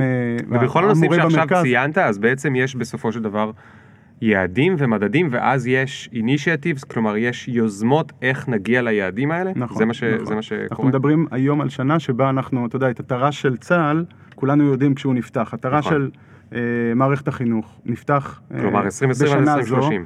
אה, או בשפתנו תשפ"א עד תשפ"ה, כן, שנת, גדול. שנות לימודים. גדול. אז התר"ש נפתח השנה, כן, תר"ש חמש שנתי, אנחנו מדברים על שני תר"שים עד, עד 2030. מדהים. איך בכל השיח הזה לא דיברנו על המכללה למדינאות פעם אחת? כי לא הספקנו, יש לנו הרבה על, על מה לדבר. אני רק רוצה שתשאיר אותי עם דבר אחד אופטימי, ואתה חייב להגיד לי בסוף כן. יש במקום שבו אתה נמצא עוד הרבה אנשים עם כזה passion כמוך לתחום הזה? אני חושב שיש המון, ואני רוצה להגיד מילה טובה לכל המתוסכלים. דיברנו קודם על זה שלכולם בארץ, כל הסיפור עם אי בודד שני בתי, שני בתי כנסת ועל ה... ועל, אה, ועל המצקצקים, ואני רוצה לדבר בשבח הצקצוקים. אני חושב שחוסר שביעות הרצון שלנו, והרצון שלנו כל הזמן לעשות את הדברים, שלנו כן. כישראלים, כן. וזה לא משנה אם זה בתוך משרד החינוך, ואם זה אה, אנשים אכפתיים שנמצאים במאות קבוצות פייסבוק שונות ומנסים לקדם את, ה, את המערכת, אז, אז באמת בשבח המצקצקים ואנשים שרוצים כל הזמן, אה, כל הזמן לשפר אותנו, אנשים... לא שבעי רצון, לעיתים הם לא יאמרו את זה, לעיתים הם יגידו שהם, אה, אה, שעשינו התקדמות, אה, התקדמות משמעותית ולא ידברו דברי ביקורת, אבל אני חושב שהמחויבות הזאת היא דבר, ש, היא דבר ש, שמשותף להמוני אנשים, וזה... פשוט עמדתי להגיד פה איזה משפט, אז אני אגיד אותו. זה קצת סוד הישראליות. הכי פתטי, נכון? הכי לא, קלישאתי. לא, לא, לא, לא, לא, אז, אז, זה דווקא קצת. אז זה קצת הסיפור הזה של, של זאת אומרת, זה שאנחנו קצת רצון. לא מרוצים, יודע, נכנס אליי שעה שעברה איזה מישהו ל, ל, למשרד, מישהו שעבד ב, ב, במטה, ומסתכל עליי ואומר לי, מוטי, אתה, אתה נראה לי כמו מישהו שפעם היה רץ. אמרתי לו, סליחה, אתה עכשיו. אתה עכשיו זכית. אתה עכשיו זכית בתואר המחמאה הכי מאפנה שקיבלתי בחיים. ומאז הוא המאמן כושר שלי בוואטסאפ. גדול. זה מה שזה. האמת עכשיו- שכשהגעת לכאן אמרת שאתה אחרי ריצה. נכון, נכון, וזה זה הכל מתוך מחויבות למתן. כן. אה, בינתיים הוא התחיל לנהל בית ספר, אה. ואין לו הרבה זמן אה, מדהים. לאמן אותי, אבל, אבל זה מה שהוא עושה, ו- ואתה יודע, החוסר שביעות רצון הזאת שלו, והרגישות לביקורת שלי, אמרנו יאללה. מתאמנים, שם לי. אז הוא שם לי את אה, דמות הבוגר שלי בדמות חצי מרתון בעוד, אה, בעוד חודש, ויש, אה, זה כבר כמה חודשים שהסיפור הזה עובד. כיף, אני חושב איזה כיף. שהמחויבות המשותפת של אנשים, מתוך תחושה שיכול להיות פה הרבה יותר טוב, היא, היא משותפת באמת ל, ל, לסביבה עצומה. אגב, זה, בעיניי זה, זה מה שמזין גם את, ה- את הפודקאסט שלך. אני לא יכולתי להסכים יותר, למרות שלא רציתי שזה יהיה תו הסיום, אז אני אחזיר שוב את תו הסיום. אנחנו בונים עליכם מאוד. אה, באופן אגואיסטי, לי נולדה בת רק לא מזמן. ויש לך טוב, סיכוי עד מזל טוב. 2030 לעשות דברים מדהימים. אנחנו אז, חייבים אותה אה, למיצב, בסדר? אז תכין אותה גם בבית. אה, חד משמעית לא הספקנו לדבר על מה אני אכין אותה בבית ועד כמה אני אוכל לסמוך על המקצועות שהיא תלמד בבית ספר או לא ומה הם, יהיו אני לא יודע. אני לא יודע מה הם יהיו אני לא, אני לא מעריך שעד שהיא תגיע לכיתה א' כבר ישנו שם באופן משמעותי את הזה אבל אולי כן אני לא יודע בוא, בוא נראה אני, אני, אנחנו צריכים לעשות על זה פרק כשזה יהיה קצת יותר מה שנקרא בוער אה, כן. נחליט ביחד מה, מה הולכים ללמוד.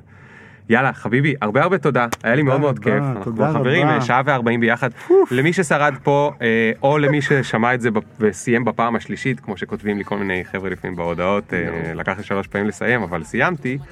אה, סמסו לנו את המילה אה, אגף אסטרטגיה במשרד החינוך וזכו בתקליט וחולצה אה, כיף שנשארתם תודה רבה ועד הפעם הבאה ביי ביי. תודה רבה רבה.